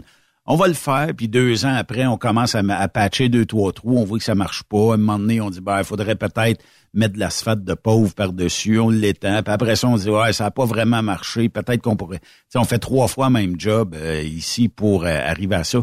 Mais moi, ce que je pense, c'est que les politiciens se disent, sont l'ouvre pour l'industrie du camionnage. Puis malheureusement, là, j'espère que je me trompe en disant ça, mais... si je l'ouvre pour l'industrie du camionnage, je dois l'ouvrir aussi pour les plombiers, ben les plombières, les électriciennes et tout ce beau monde-là. Fait que ça va coûter beaucoup de sous au niveau fédéral, mais on paye des taxes pourquoi, tu sais? Puis si on n'aide pas les femmes à avoir des enfants, on n'aura pas de futur, ben au niveau canadien. Là, on va être obligé d'avoir de l'immigration, puis de l'immigration, est-ce que ça coûte plus cher d'avoir plusieurs immigrants ou que de faire de la relève en faisant des enfants? Je sais pas, tu sais, moi, je pense que, tu sais, si un couple ou une femme ou peu importe décide d'avoir un enfant, c'est pas à nous autres à juger si elle doit l'avoir ou pas, mais ça devrait être au gouvernement de dire, on va vous donner un petit coup de main, puis c'est pas vrai que, tu sais, c'est chaque industrie où il y a un retrait préventif, mais dans l'industrie du camionnage, à te faire brasser à journée longue, je pense que c'est un bon point, là, tu sais. Mais, tu sais, parlons d'association, parce que, bon, on t'a dit Women in Trucking. L'OOIDA au Canada, est-ce qu'elle est présente, Joanne? Il y a une présence. On a, dans notre membership de 150 000 membres, il y a presque 1000 membres qui sont canadiens. OK. Donc, puis c'est moi qui vais à toutes les réunions gouvernementales qu'on décide d'aller. Donc, c'est moi qui est la représentante canadienne sur le conseil administratif. Puis, on fête cette année, on fête nos 50 ans. Okay. Donc, il y a c'est une association que ça fait 50 ans là, qu'on se bat pour les camionneurs. Okay. On a une longue histoire. On a bien des victoires. On a des défaites, comme toute association, mais on n'a pas lâché, puis on est encore là. Il y a un spécial cette année, jusqu'à la fin de l'année, où tu peux, pour 2 ans de membership, c'est $50 US à la place de 40. Le taux normal, c'est $45 US par année. Quand même, c'est pas dispendieux, hein, pour... aider à des gens comme vous, là, parce que, écoute, il y a des frais là, à tout ça, à pouvoir aller négocier le futur pour les camionneurs et camionneuses là, à différentes tables de travail. Oui. C'est le prix d'un bon steak au restaurant. Oui, effectivement. Une fois par année. Puis, quels sont les avantages, Joanne, Tu sais, puis là, il y en a plusieurs associations. Là, il y a l'OBAC, il y a aussi l'OIDA, il y a Women's Trucking, mais il y en a d'autres aussi. Mais quels sont les avantages pour un camionneur ou une camionneuse de dire « Je vais encourager les gens qui militent pour moi, 45$, là, c'est rien, là, tu sais, c'est moins qu'une tasse de café par semaine pour 2 ans. » Mais quels sont les avantages d'être membre d'une association? C'est que l'association, c'est notre job de regarder ce que les politiciens pensent qu'ils sont en train de penser qu'ils vont faire quelque chose. Oui. Mais c'est notre job d'être au-dessus de ça puis de savoir ce qu'ils pensent de faire. Puis d'aller aux tables de concertation puis de leur dire, OK, si vous pensez faire ça, ça pourrait avoir des effets secondaires de ça, ça, ça, puis ça marcherait ou ça marcherait pas. Mais si tous les chauffeurs passeraient leur journée à essayer de savoir ce que les politiciens pensent de faire, oui, puis de militer pour eux-mêmes, il n'y aurait pas grand temps pour chauffer, pour conduire le camion. Fait que c'est ce qu'on fait, c'est ce que les associations font, c'est qu'ils regardent ce qui se passe au gouvernement, puis ils sont là avant. Il y a bien des choses là, que des politiciens ont eu des idées là, farfelues, là. Oui. Puis on a mis fin à ça là, avant que ça vienne, avant qu'ils y pensent trop fort, hein, avant qu'ils investissent du temps puis de l'argent à essayer de créer quelque chose là qui aurait pas fait de sens. Fait que c'est ça que les associations font. On est là pour garder ce qu'ils pensent de faire avant que ça soit fait. Mais, pour éviter des problèmes. On va entendre, Joanne, des gens nous dire, ben là, des associations, ça coûte de l'argent, on ne sait pas trop ce qui se passe. Qu'est-ce qu'on pourrait leur répondre à ces gens-là qui sont peut-être pas membres ou tu sais, qui ont que du négatif à l'endroit des associations. Puis Dieu seul sait que sans association, il n'y a pas de représentation, puis on serait probablement en paix qu'on est actuellement dans l'industrie au niveau de la réglementation puis tout ça. Je comprends que c'est pas parfait, puis on l'a dit tantôt, il n'y a rien de parfait, puis des erreurs ou des victoires, on en a, puis des défaites ou des pertes, on en a aussi. Sauf que ça fait, on peut pas tout gagner dans l'industrie, puis la force du nombre parle bien plus que quand on est tout seul dans notre coin et on dit « on n'aime pas ça », puis tout ça, tu sais, ça donne rien, ça. Mais quand on est un nombre, puis que toi, tu portes le flambeau aux tables de négociation, bien, visiblement, ça a un poids, là. Puis, quand on est là, puis on est là souvent, puis on porte des commentaires sur tout ce qu'ils pensent faire, ça vient un temps où ils nous reconnaissent, puis ils viennent nous demander avant de même y penser à faire quelque chose. Ils vous impliquent. Fait que quand ils nous impliquent, puis ils demandent des questions, puis là, on peut répondre du point de vue de nos membres. Puis c'est là où il y a un respect qui se développe, puis ça aide à rendre les choses plus égales. Oui, effectivement.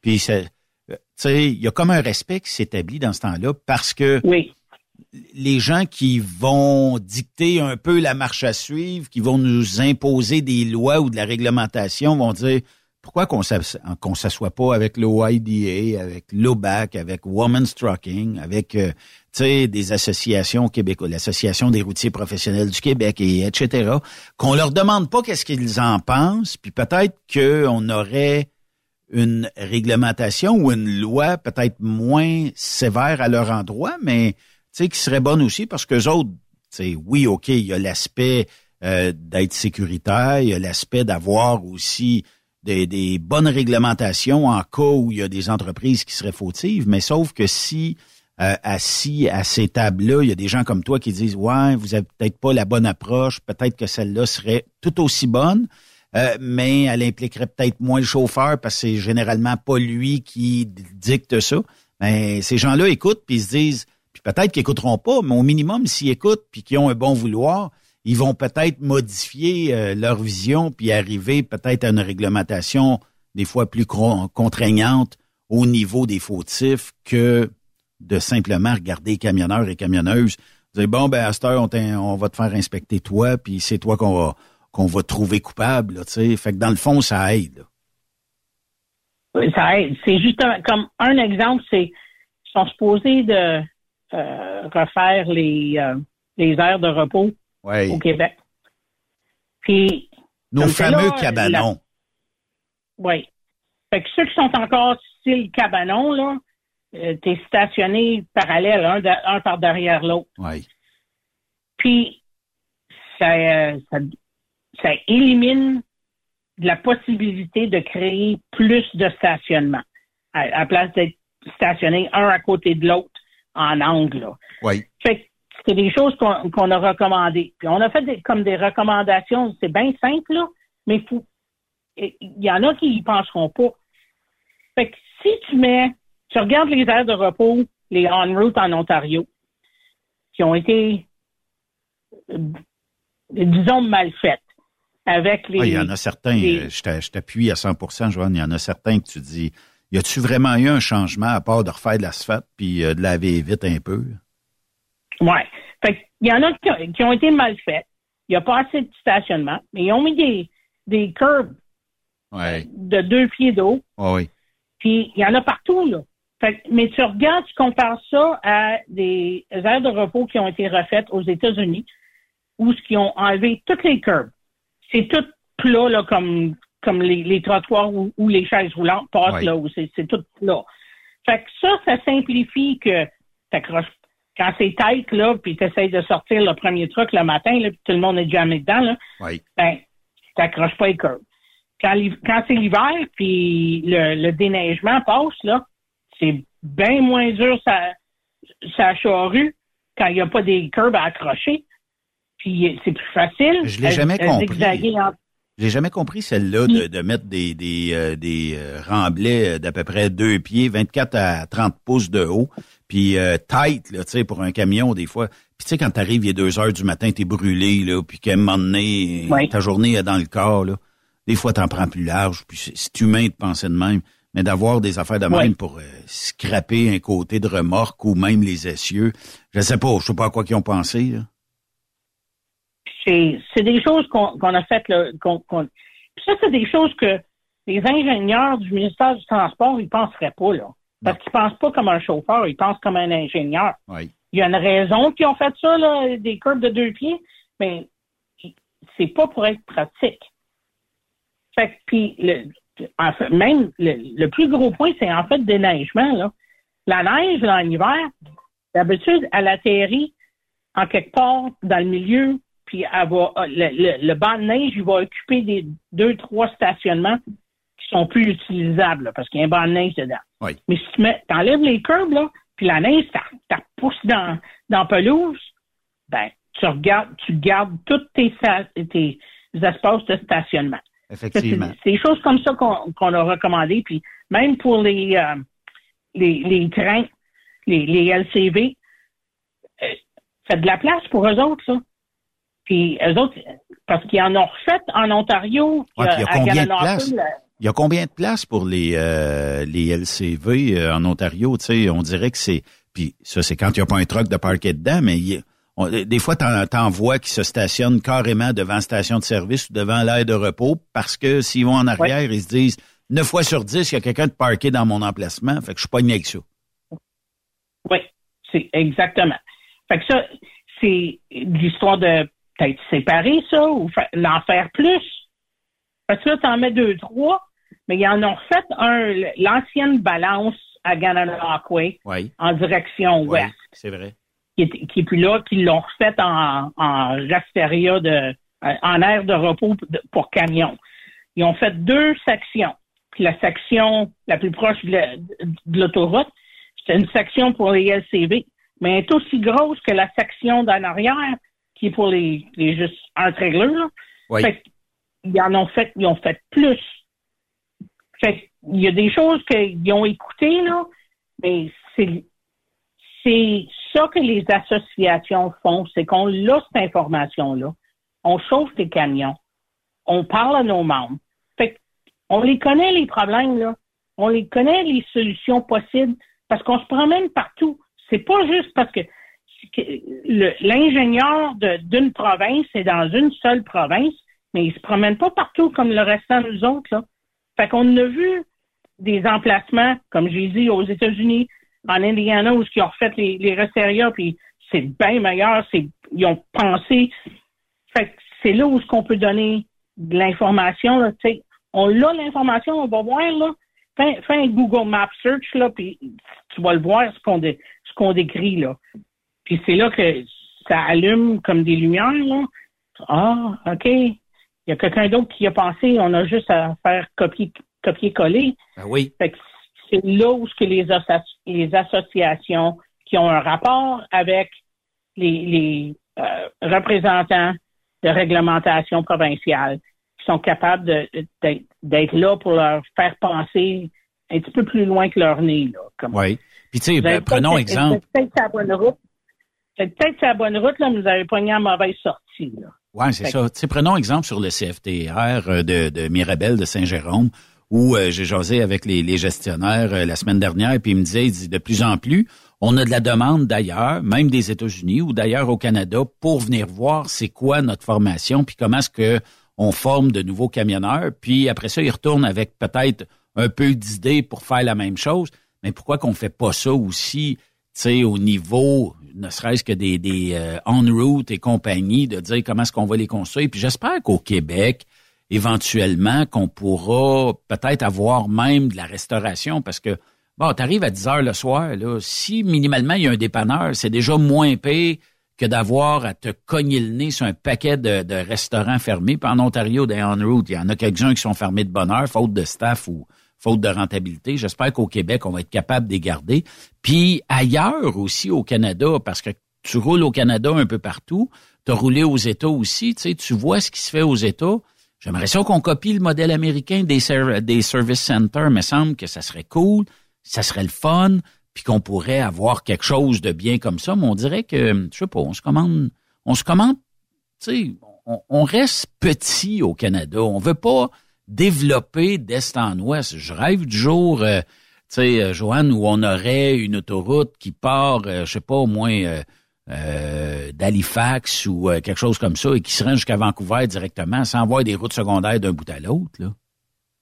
Oui, ça serait beau. Le nord de l'Ontario à 4 voies, on éliminerait un gros pourcentage d'accidents. Oui, puis on pourrait développer, tu sais, combien de compagnies vont nous dire, ben, je sais très bien en Alberta ou tout ça, mais les coûts de transport sont tellement dispendieux. Vous êtes sur les routes secondaires tout le temps, ça prend le double de temps pour arriver quelque part. Il n'y a pas vraiment d'endroit où tu peux dire, ouais, on va prendre une bonne douche chaude ce soir, ben, elle va être propre, tu sais.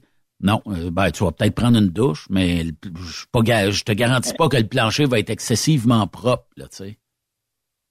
Dans le nord de l'Ontario, c'est Sault Ste. Marie ou Kapuskasing. Pour de ça, là, t'attends d'arriver à Winnipeg.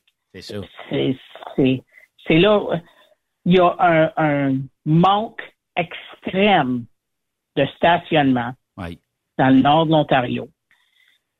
Juste pour aller à la salle de bain. Mais, en fait, c'est terrible. Tu sais, Joanne, nous autres, les gars. C'est pas 2023. On va se dire les vraies affaires. Je veux bien croire. Hein, Joanne, on va se dire les vraies affaires. Nous autres, les gars, c'est relativement simple que d'aller faire un petit pipi en dehors du camion. Mais pour vous autres, les femmes, c'est pas donné. Fait que, tu sais, il y a pas ce gros luxe-là à partir du nord de l'Ontario et jusque dans l'ouest, là, tu sais, à part si t'arrives dans les grands centres. Mais tu sais, il y a des fois où faut que tu fasses un maudit long bout avant de trouver de quoi pour dire « je vais arrêter, puis je vais aller aux toilettes ». Puis ça, c'est si on te laisse rentrer pour aller aux toilettes, il va quasiment falloir que tu consommes sur place, là. Ben, c'est justement. C'est ça, là. Parce qu'il n'y a pas... En fait, d'air de repos là, provincial, là, c'est le Cabanon Québec, là. Oui. Où il y a du stationnement pour les camions, il n'y en a pas, là. T'as la petite pancarte bleue avec la table de pique-nique blanche dessus, là. Puis ça ne dit pas grand-chose, ça. Ça ne dit pas s'il y a de la place sur le camion. La majorité, c'est pas éclairé. Il y a les salles de bain, c'est des toilettes de construction ou un petit peu plus. C'est définitivement pas un air de repos sur un interstate aux États-Unis. Même, c'est juste, on demande pour le ciel, là. J'ai pas besoin d'un restaurant, puis d'une douche, puis à toutes les, partout où ce que je peux arrêter. Je veux juste être capable d'aller à la salle de bain, dans une salle de bain chauffée en hiver, quand il fait moins 40 dans le nord de l'Ontario. Ça arrive souvent, ça. Fait que, être capable de stationner, puis même que tu sais, homme ou femme, à ce point-là, là, t'as besoin. Le truck, il faut qu'il arrête, là, pour que tu y ailles faire tes besoins, là. Oui. Donc, t'as besoin de stationnement, là. Que t'arroses les pneus ou que tu y ailles en dedans, faut que le truck arrête. Oui, ça, c'est sûr. Puis, pas juste ça, tu sais, enlever l'espèce d'effet fatigue. Quand tu prends une petite marche de 1 ou 2 minutes, on dirait que tu viens de reprendre de l'air, puis tout ça, t'es plus apte à conduire, tes réflexes sont plus aiguisés, tout ça. Mais moi, je pense que, tu sais, ben, le fait d'avoir des associations comme tu fais partie, mais il y a aussi d'autres associations, c'est que ça peut aider les gens qui reçoivent l'ordre de dire, bon, ben là, que ce soit n'importe où, là, les restarea, les service centers, êtes-vous capable de m'amener un projet, puis on va être capable de développer quelque chose pour que l'industrie... Tu sais, y a-tu un restarea quelque part où tu peux dire, il y a 7-8 douches et tu peux aller prendre une douche d'un restarea parce que t'as pas, peut-être pas nécessairement le temps d'aller dans un truck stop, t'as stationné tout ça. C'est facile d'arriver, mettons, ne serait-ce que d'un service center, mais est-ce qu'on serait capable d'avoir plusieurs douches et que ça serait propre? Je sais pas, si tu trop demandé, selon toi? Ça devient une question de revenus pour le service center. Typiquement, les douches sont habituées en général, parlant généralement, là, que tu fuel, ta douche est gratuite. Oui. Fait que, dans le service center, ça serait quoi? Charge-moi 10 piastres, charge-moi 15 piastres, je sais pas. Je te dis pas que je vais apprendre à chaque jour dans un restarea ou un service center, mais minimalement, quand j'en ai besoin, elle est là, elle est disponible. Elle coûte peut-être plus cher, mais on a des déductions comme camionneur pour prendre des douches. Fait que, tu sais, mais mettez-les propres, bon Dieu, que ça serait plaisant que d'arrêter dans des endroits de même avec des douches ultra propres. Mais je le sais, au bout d'un certain temps, ça va devenir plus dégradé, puis tu sais, il y en a qui servent des douches pour d'autres choses, là, mais tu sais, techniquement, ils pourraient tu sais, mettre un employé à temps plein, mais tu sais, est-ce que tu veux faire carrière comme laveur de douche? Je pense pas, là. Non, c'est ça. C'est pas un emploi attrayant. Fait que c'est une question de staff à ce point-là. Ouais. Même, en fait, il y a certaines parties du pays, de l'Amérique du Nord, que les douches, c'est pas évident. Il y a d'autres parties du pays, de l'Amérique du Nord, qu'il y en a à toutes les sorties. Ouais. Fait que c'est là que c'est... Mais le gros du bobo, là, c'est plus le stationnement.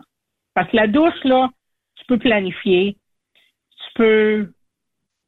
y penser, tu peux... Il y a toujours la douche à lingette aujourd'hui pour attendre à celle que je veux demain. Oui. Mais à la salle de bain, ça attend pas demain, là. Non. Ça attend pas une heure de plus, des fois. Des fois, ça l'attend même pas 2 pieds de plus. C'est ça. Fait que c'est là que le problème est le stationnement. Oui. On a fait une étude. En Amérique du Nord, il y a une place de stationnement pour 11 camions sur la route. Ah oui, effectivement. Puis les 10 autres, faut qu'ils en trouvent de la place ou faut qu'ils stationnent dans la rue devant le client ou faut qu'ils stationnent directement chez le client. Fait que visiblement, ils n'ont jamais pensé que l'industrie aurait une croissance peut-être aussi rapide. Puis il n'y a pas personne qui a peut-être flairé la bonne affaire de dire bon ben je vais en faire des stationnements pour camions avec un genre de petit resto Tim Hortons aux États Dunkin' Donuts ou peu importe et je vais faire 4-5 douches ultra propres puis tout le monde va être heureux. On dirait que il faut développer le gros truck stop, le fuel puis tout ça versus le fait d'avoir un minimum de services pour notre industrie. Puis le gouvernement pourrait très bien s'investir là-dedans en disant bon ben regardez, je vais vous charger un frais de location de loyer. Mettons que tu t'appelles les Arches Dorées ou un autre Bernières, là, peu importe de restauration, Tim Hortons, et que tu dirais bon ben regarde-moi, pour opérer ce petit emplacement-là, ça coûte 3 000 $ par mois. Ben il y a deux franchises, je vous charge 1 500 $ par mois, mais vous mettez un employé au nettoyage là, tu sais. Vous fournissez chacun au minimum un employé. Toi tu fournis pour les petites filles, moi je fournis pour les petits gars, puis tout le monde est heureux. Puis s'il y a des douches, ben vous fournissez chacun 2 employés qui vont aller nettoyer les douches, mais je vous charge un frais minimum. Puis entre chaque douche, faut que ça soit, tu sais, il existe un bon produit là qui nettoie tout. Il faut que ça soit d'un blanc impeccable. Je pense que on y gagnerait tout. Puis ça serait juste une chose de mieux pour notre industrie, là. Ça serait définitivement quelque chose de mieux. Oui, ça serait une solution possible. Oui. Est-ce que, tu sais, parce qu'on a parlé des associations, tout ça. On a parlé de l'OBAC, on a parlé de l'OIDA, Women in Trucking. Est-ce que Trucking Women, ouais. Est-ce qu'il y a d'autres associations qui sont canadiennes à ta connaissance? Il y a les associations provinciales. OK. Comme l'Ontario Trucking, l'OTA, l'Ontario Trucking Association. Okay. Il y a la Canadian Trucking Alliance. Oui. Il y a celle du Québec, celle des provinces atlantiques. Ça, c'est ces associations provinciales-là sont, leurs membres sont les propriétaires de compagnies. Oui, donc, effectivement. Il y a plus, le coût de membership est plus haut, il y a plus d'argent dans les coffres de ces associations-là. Ben, c'est un regard plus commercial, là, même si on va penser aux camionneurs dans les négos et tout ça, mais c'est un regard business, là, parce qu'eux autres aussi veulent faire avancer d'autres formes de réglementation qui sont peut-être moins proches des fois que le camionneur. Ça va débouler éventuellement, mais nécessairement, des fois, on veut faire avancer des lois, on veut augmenter le nombre de pieds pour les remorques. On a d'autres réalités, des fois, qui sont pas pareilles à quelqu'un qui a un volant dans les mains. C'est ça. C'est justement ça. Donc, on représente l'industrie, en gros, en général, mais différentes parties de l'industrie, différents points de vue de l'industrie. Ouais. Donc nos associations, la OOIDA, les Owner Operator Independent Driver Association, ou la Women's Trucking Federation of Canada. Nous autres, on représente strictement du point de vue des chauffeurs. Oui, effectivement. Joanne, hey, je pense qu'on va reprendre ça quelques fois dans la saison. C'est toujours bien le fun de jaser. Puis on apprend aussi plein de choses. Puis on a des excellents sujets à jaser ensemble. Parfait. Ce serait mon plaisir. J'adore toujours la conversation. Puis bonne route à toi. Puis sois prudente. OK. Merci beaucoup. Bonne journée. Bonne semaine. Merci. Johanne Couture, une passionnée. Pour ne pas dire que du transport, là, elle en tripe. Puis c'est toujours bien le fun de jaser avec des gens comme ça ici sur Truck Stop Québec. On va faire une courte pause, bougez pas.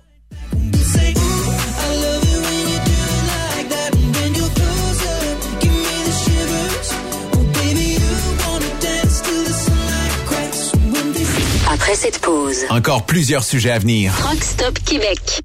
Le PL100 de ProLab est présentement en spécial. Pour un temps limité, obtenez le format aérosol 425 grammes au prix du 350 grammes. C'est 20% de bonus.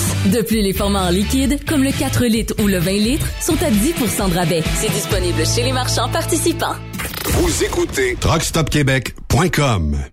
Vous avez une petite entreprise qui souhaite offrir à son personnel les mêmes avantages que les grosses flottes? Avec l'ARPQ, c'est possible. Assurance collective, compte national pour des pneus, escompte pour l'achat de pièces, rabais pour clinique médicale privée, firme d'avocats spécialisés, affacturage et tellement plus. Et oui, ces avantages exceptionnels sont même disponibles pour les ateliers mécaniques et les unités mobiles pour véhicules lourds. N'attendez plus. Contactez l'ARPQ à arpq.org.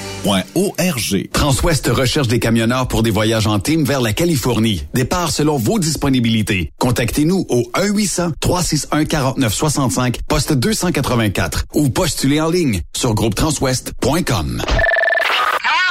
Pour rejoindre l'équipe de Truck Stop Québec, de partout en Amérique du Nord, compose le 1-855-362-6089.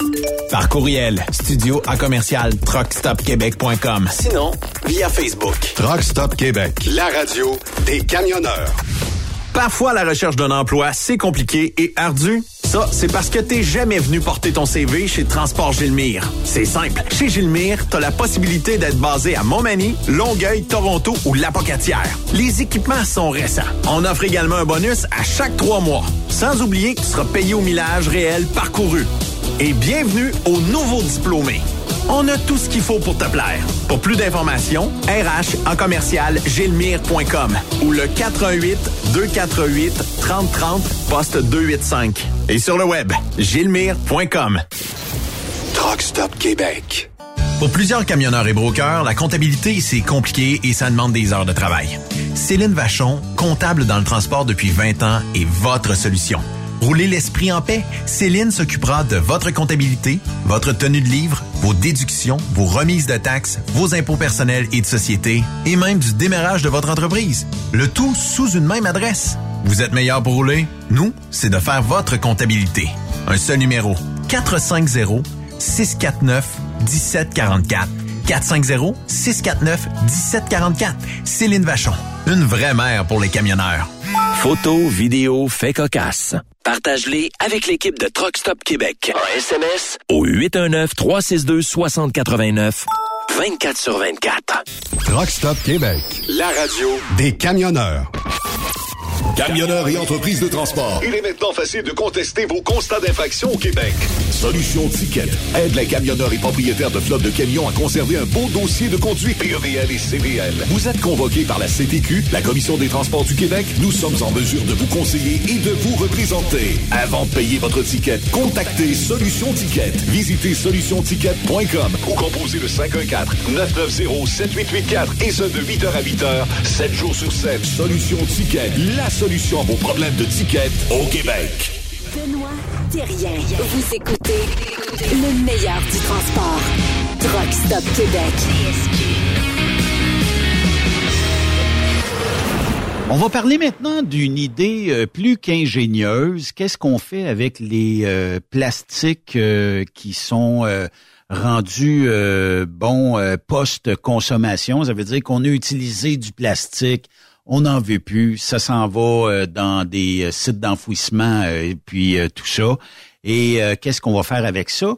Ben, c'est un projet qui est né dans la région ici et qui va être testé dans la Gaspésie.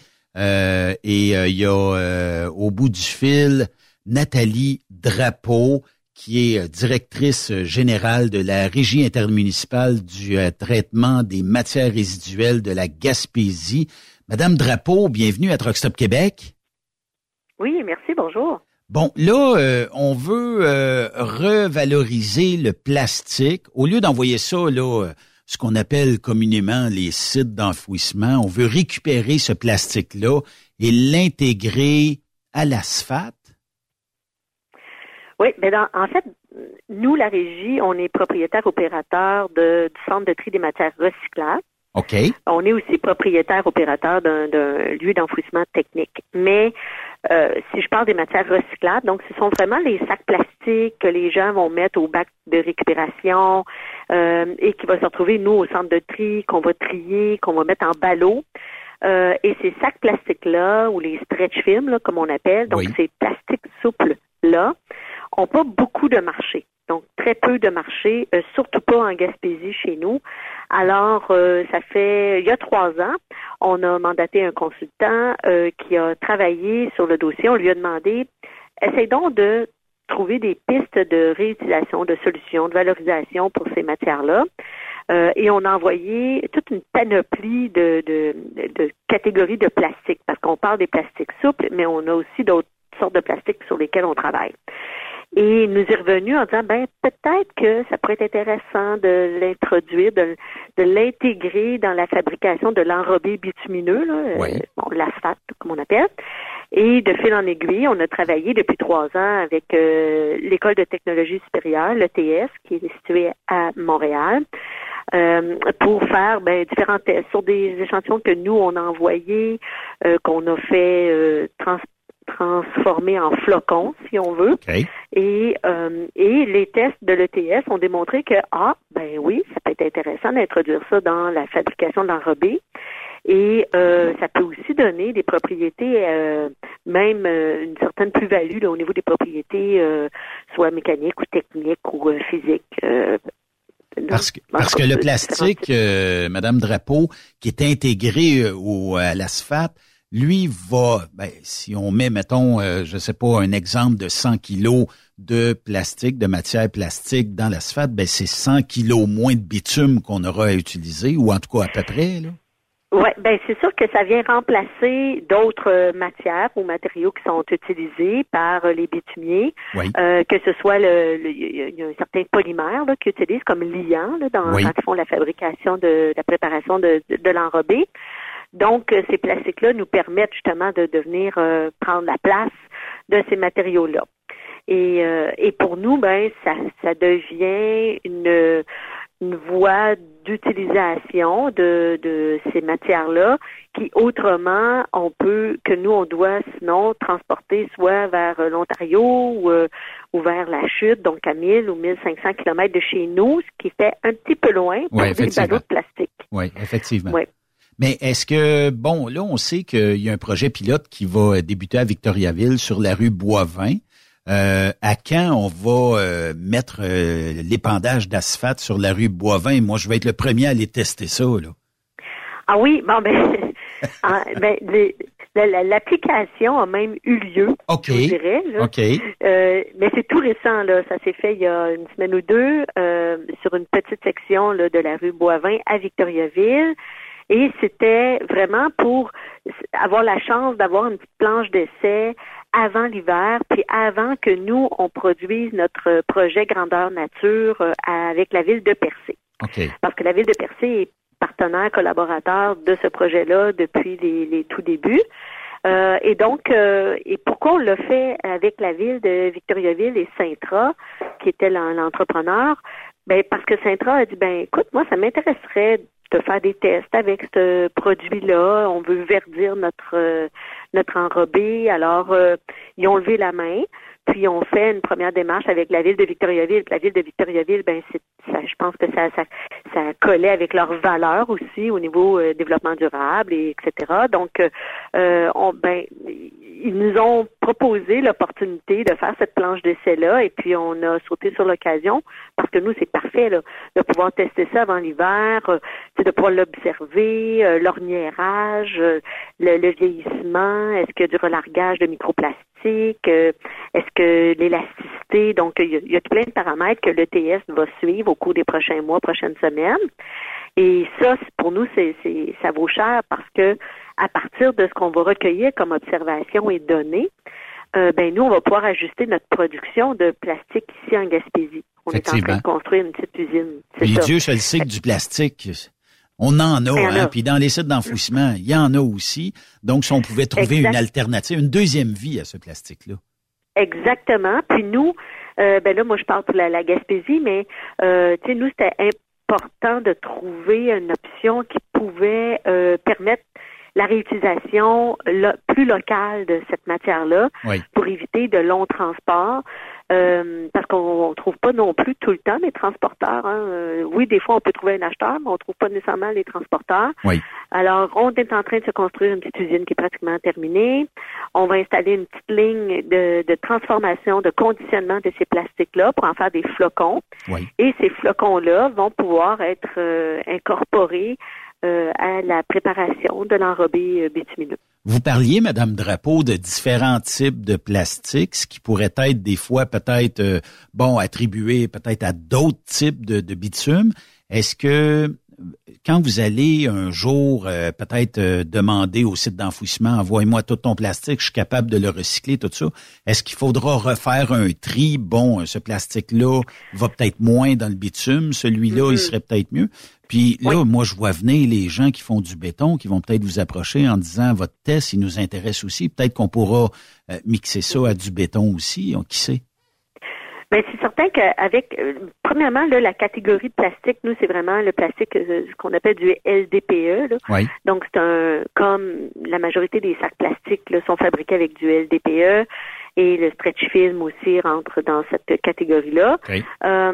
Et nous c'est très clair que on parle ici de plastique post-consommation qui transite par le centre de tri des matières recyclables. Okay. Donc on va pas piger dans le dépotoir ou dans le site d'enfouissement. On prend vraiment les plastiques qui transitent, qui ont été triés par notre équipe au centre de tri des matières recyclables. Okay.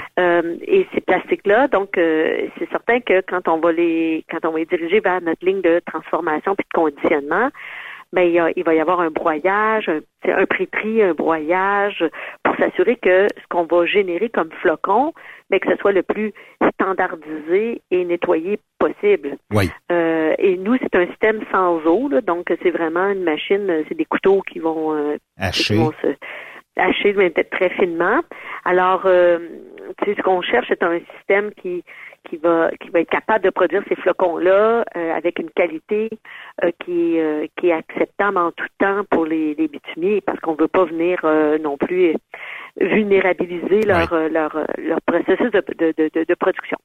Est-ce que il y a des tests qui avaient été réalisés auparavant pour dire je sais pas moi, on connaît nos hivers qui sont rigoureux ici, on sait pertinemment qu'on met beaucoup de calcium sur les routes, le sel, et il y a l'effet de gel, dégel quelquefois dans l'hiver. Est-ce qu'on a testé pour dire avant de faire le test sur la rue Boivin, on est pas mal sûr de notre shot. Est-ce que les tests ont été réalisés à froid ou on sert de la rue Boivin pour voir comment ça va réagir, tout ça? Il y a toute une panoplie de tests qui ont été réalisés par l'ETS en laboratoire, mais des planches en labo, si on veut. OK. Donc, tous les différents paramètres qui sont habituellement qui qualifient une matière. Là, quand un bitumier veut utiliser un produit là, ou qualifier un produit, il va s'assurer que ça répond aux 10, 15, 20 critères là, qu'ils ont sur leur liste. Donc, l'équipe de l'ETS a passé à travers ces critères-là. Nous, c'est l'équipe qui vient faire, qui vient garantir, puis pendant plus qu'un an, là, presque 2 ans même. Parce que, comme je vous disais, c'est un projet là, constitué depuis 3 ans. Alors, de ce côté-là, en labo, c'était fait. Maintenant, sur la rue Boivin, à Victoriaville, mais là, c'est intéressant parce qu'on va le voir, on va voir l'évolution, mais live extérieure. Ben oui. Et oui, ça se peut qu'il y ait des observations qui s'ajoutent au constat qu'on a déjà fait en laboratoire. En fait, pas ça se peut, mais on espère qu'il va y avoir des constats qu'on va pouvoir faire qui vont nous permettre d'ajuster la recette, parce qu'au final, c'est une recette.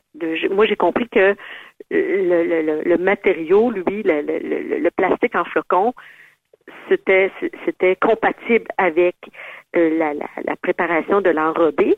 Puis, mais après ça, c'est une question d'ajustement, de dosage, et c'est là où on va pouvoir travailler dans le futur. Puis est-ce que, question peut-être bizarre comme ça, mais est-ce que ça change la couleur de la bonne vieille asphalte un peu noire qu'on est habitué de voir une fois qu'elle vient d'être appliquée? Est-ce que le plastique vient changer un petit peu la donne? Je vous dirais non, parce que ce qu'on met, c'est vraiment, ce sont vraiment de très petites proportions, là. On est dans les c'est à peine 1% de 10%. Donc, tu sais, c'est pas très significatif. Donc, ça peut pas modifier l'aspect visuel ou, en tout cas, je penserais pas, là. J'attends le rapport final, mais ça serait surprenant, à moins qu'il y ait des gros contaminants dans le plastique. À 1%. Mais non, parce que c'est ça. C'est pour ça qu'on veut le produire en flocons, parce que quand ils vont l'ajouter à la préparation de l'enrobé, c'est pour aller se fondre dans cette préparation-là. Donc, alors, l'idée, c'est vraiment que ça vienne lier les autres ingrédients. Mais vous dites 1%, est-ce que éventuellement on pourrait augmenter à du 5, 6, 7, 8%? Les premiers tests démontrent que non. OK. Mais on est au tout début de cette aventure-là. Donc, on va voir ce que l'avenir va nous réserver en découverte, mais à première vue, les premiers tests ont vraiment démontré qu'il n'y avait pas d'intérêt vraiment au-dessus de je pense que c'est 2% ou dans ces eaux-là. Mais vous savez que vous tenez de quelque chose que plusieurs vont vouloir avoir, puisque on recycle, on donne une deuxième vie à certains produits plastiques. Et par le fait même, on aide aussi les gens qui font des travaux tels l'asphaltage, de dire dans notre composé, on n'est plus vert qu'on l'était. Il y a 1% de la matière qu'on applique sur la route qui est fait de produits recyclés de plastique. Tu sais, c'est quand même une bonne idée là d'avoir pensé à tout ça. C'est sûr que nous on est content, là, on est fiers. L'initiative, le développement, l'innovation, nous, ça fait partie de notre ADN, là, comme petite organisation de régions plus éloignées. On le faisait déjà avec le verre.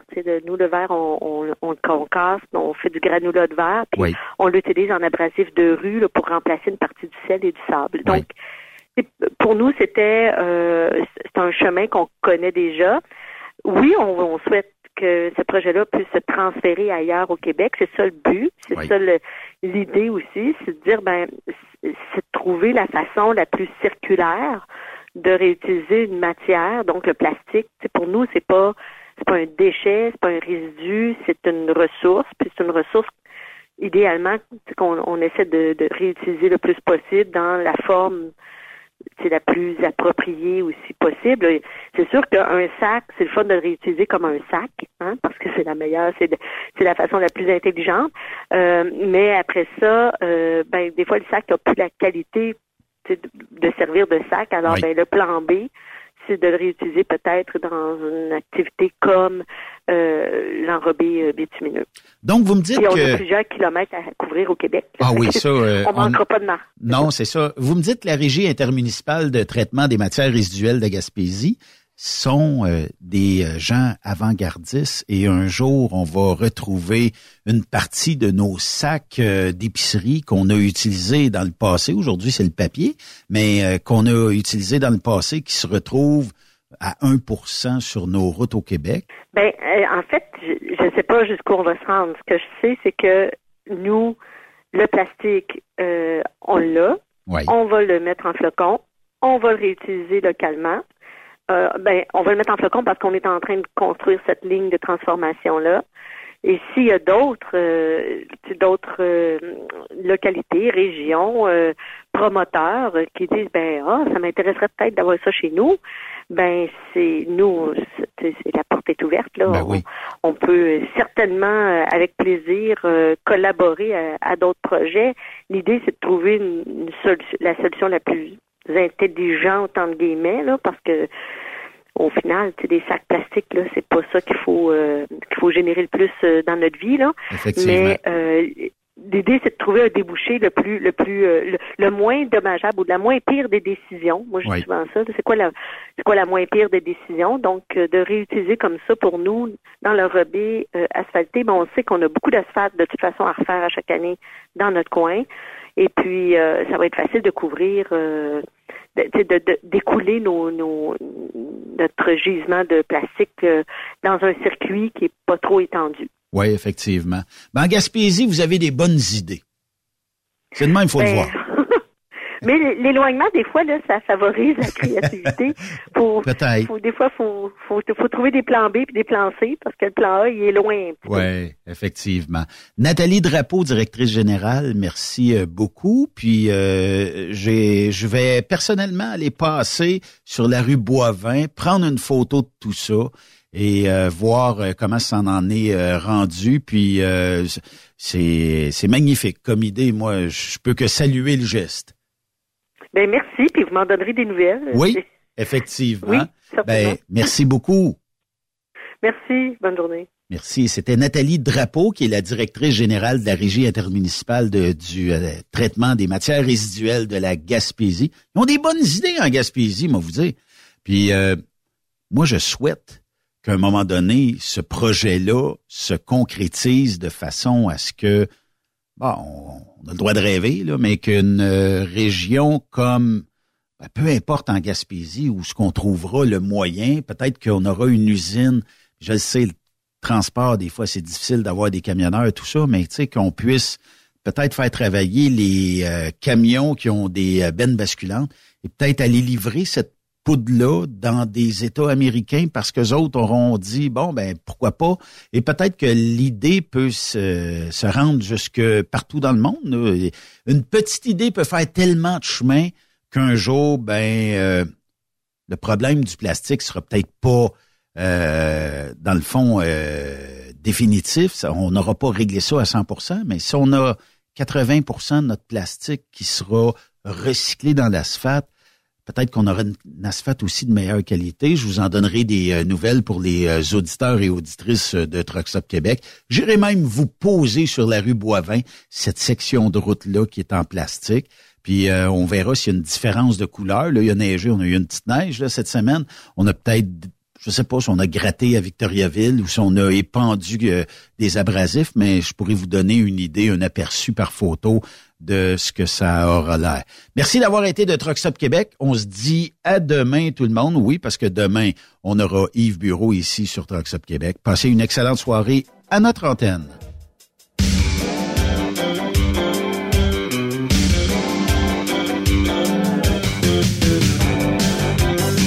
Vous aimez l'émission?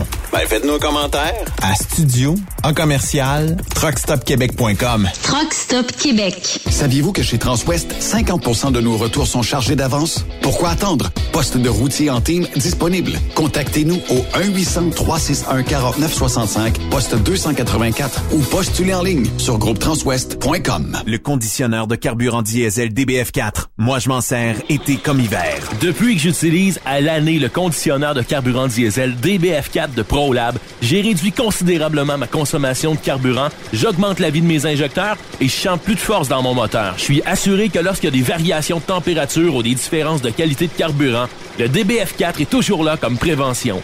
En plus, le DBF4 y est très peu dispendieux à utiliser. Le conditionneur de carburant diesel DBF4 de ProLab.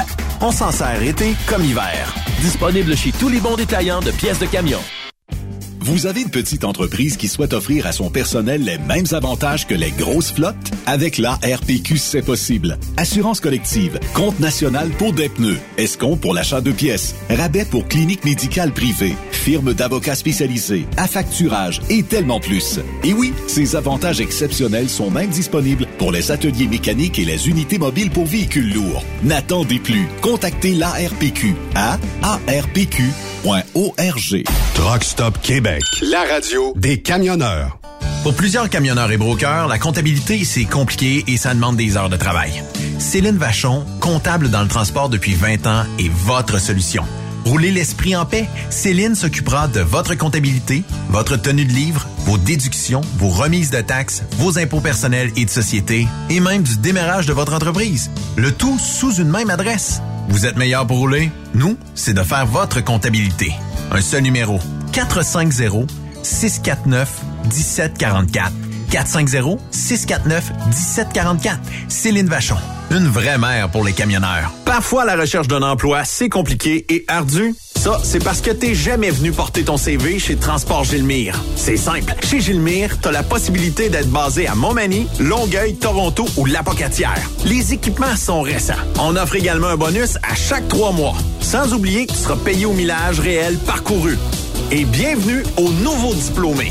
On a tout ce qu'il faut pour te plaire. Pour plus d'informations, rh@gilmire.com ou le 418-248-3030 poste 285. Et sur le web, gilmire.com. Témoin d'une situation? Texte-nous au 819-362-6089 24/24. J'ai tripé ma vie, là. C'est le, tu sais, quand tu dis arriver sur ton sweet spot, là. Ouais, c'est ça. C'est le mien, là.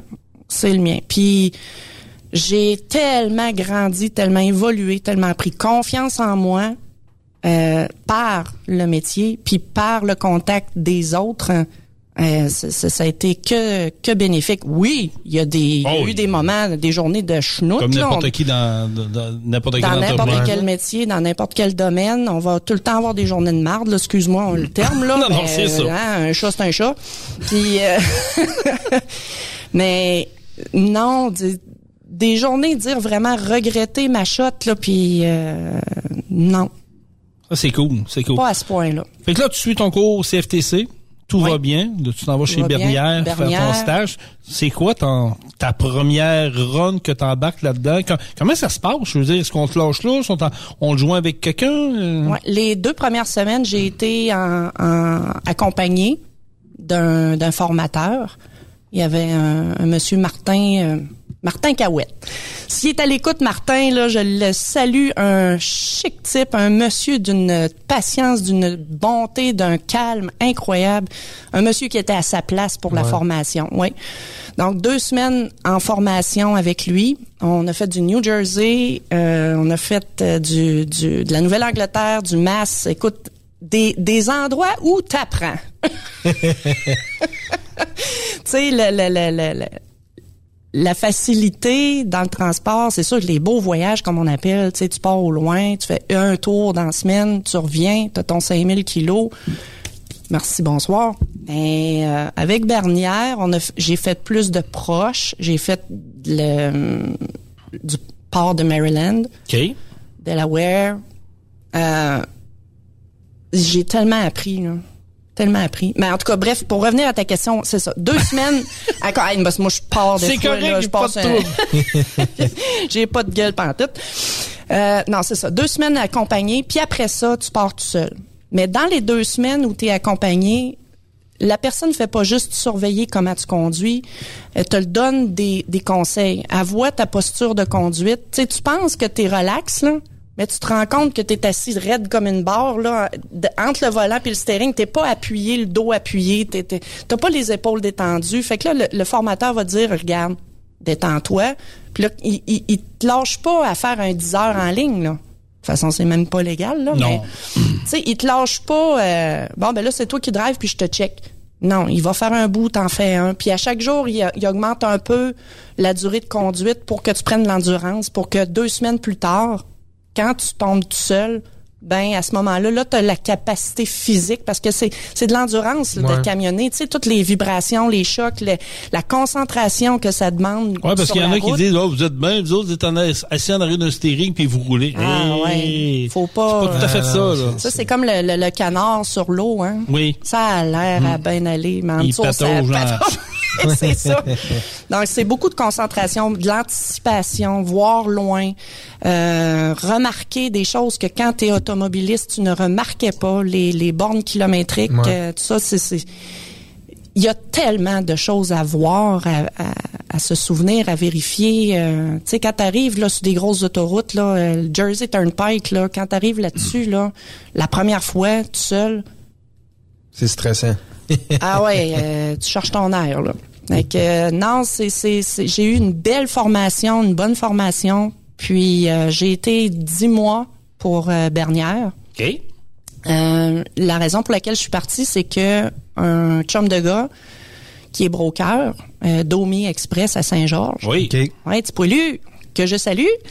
Petit Poilu, il est venu me chercher. Il m'a dit, écoute, Eliane, j'ai besoin d'un chauffeur. Puis, j'ai un truc pour toi. Donc, ben, garde. Moi, on va l'essayer. Pourquoi pas? Pourquoi pas? Puis lui, il faisait du flatbed aussi? Flatbed, il y avait, ouais, c'est ça. À l'époque, c'était flatbed.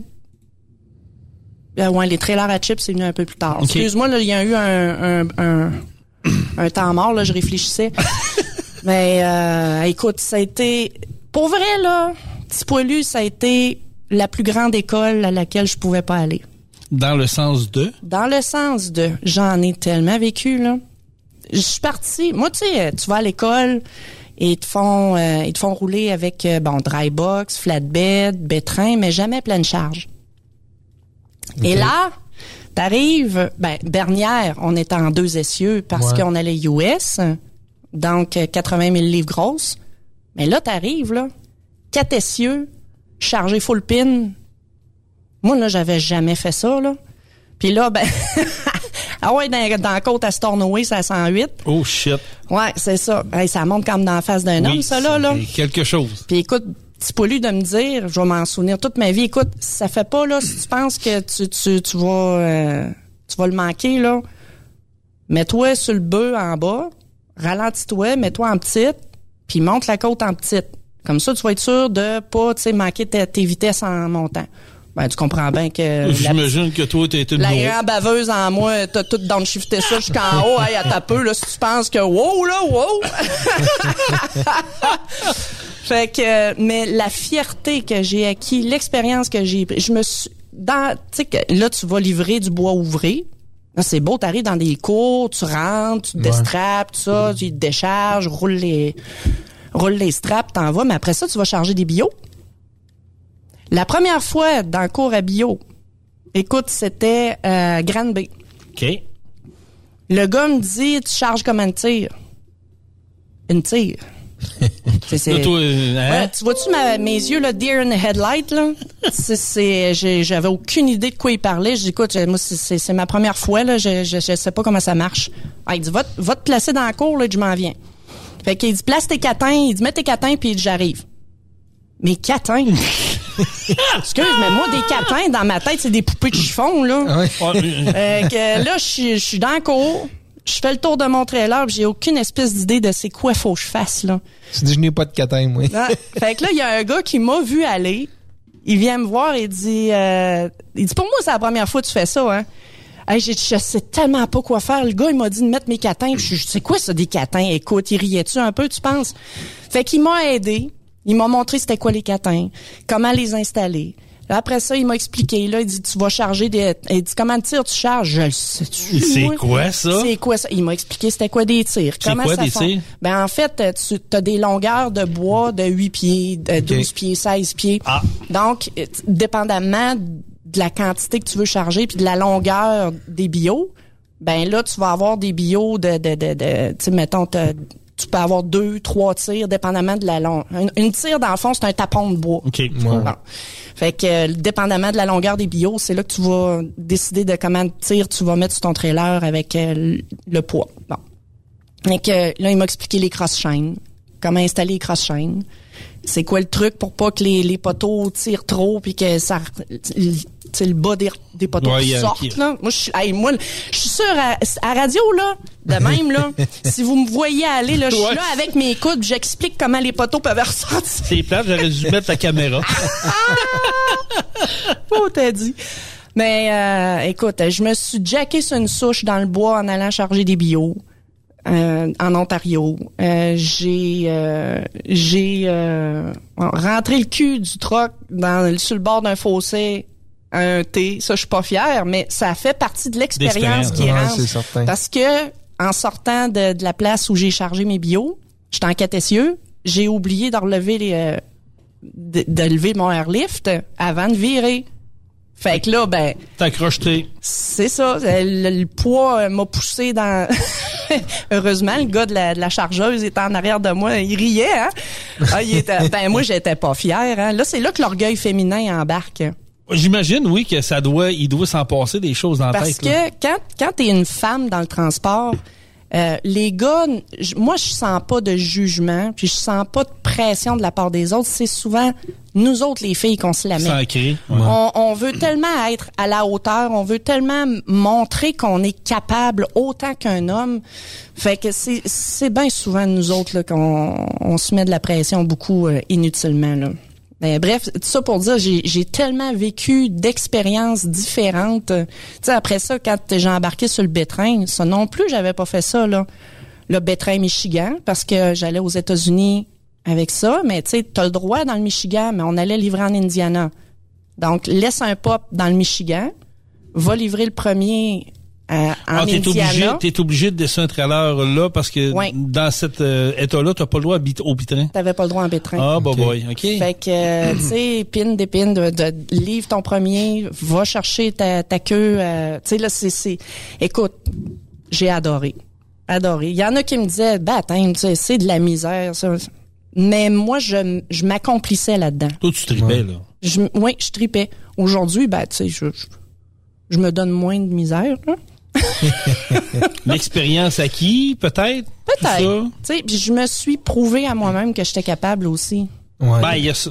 Ça rentre dans l'équation, là. Ouais. Fait que, non, c'est ça. J'ai fait du bétail flatbed. Après ça, Stéphane a acheté des trailers à chips. OK. Ben, pas des chips yum-yum, là. Non, j'ai réponse. Ça doit être des copeaux de bois, là. Copeaux de bois, oui, c'est ça. Fait que, on fait ça. Écoute, j'ai touché à bien des domaines dans le transport au fil des ans. Y a-tu du monde qui t'ont approché pour te demander conseil, te dire me verrais-tu là-dedans, qu'est-ce que je dois faire? Tu sais, ça doit arriver, j'imagine, surtout des filles, là, je parle. Ouais. Pas des gars, là, peut-être, qui se renseignent. Ouais. Oui, il y a des femmes. Je te dirais que ce que j'ai vu, des filles qui m'approchent pour me demander justement comment je vois ça, comment que je vis ça, la hantise, elle est plus au niveau sécurité face aux autres camionneurs. Particulièrement quand on fait du US.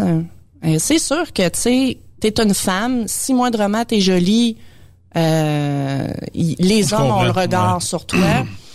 Il y a certaines personnes qui savent pas vivre. Malheureusement, c'est dans le... Ouais, c'est dans tout, là. C'est dans n'importe quoi. Mais tu sais, tu peux travailler dans un bureau... Puis qu'il y en ait un qui te fasse des remarques désobligeantes, c'est plate, là, puis bon, tu sais, c'est dans n'importe quoi.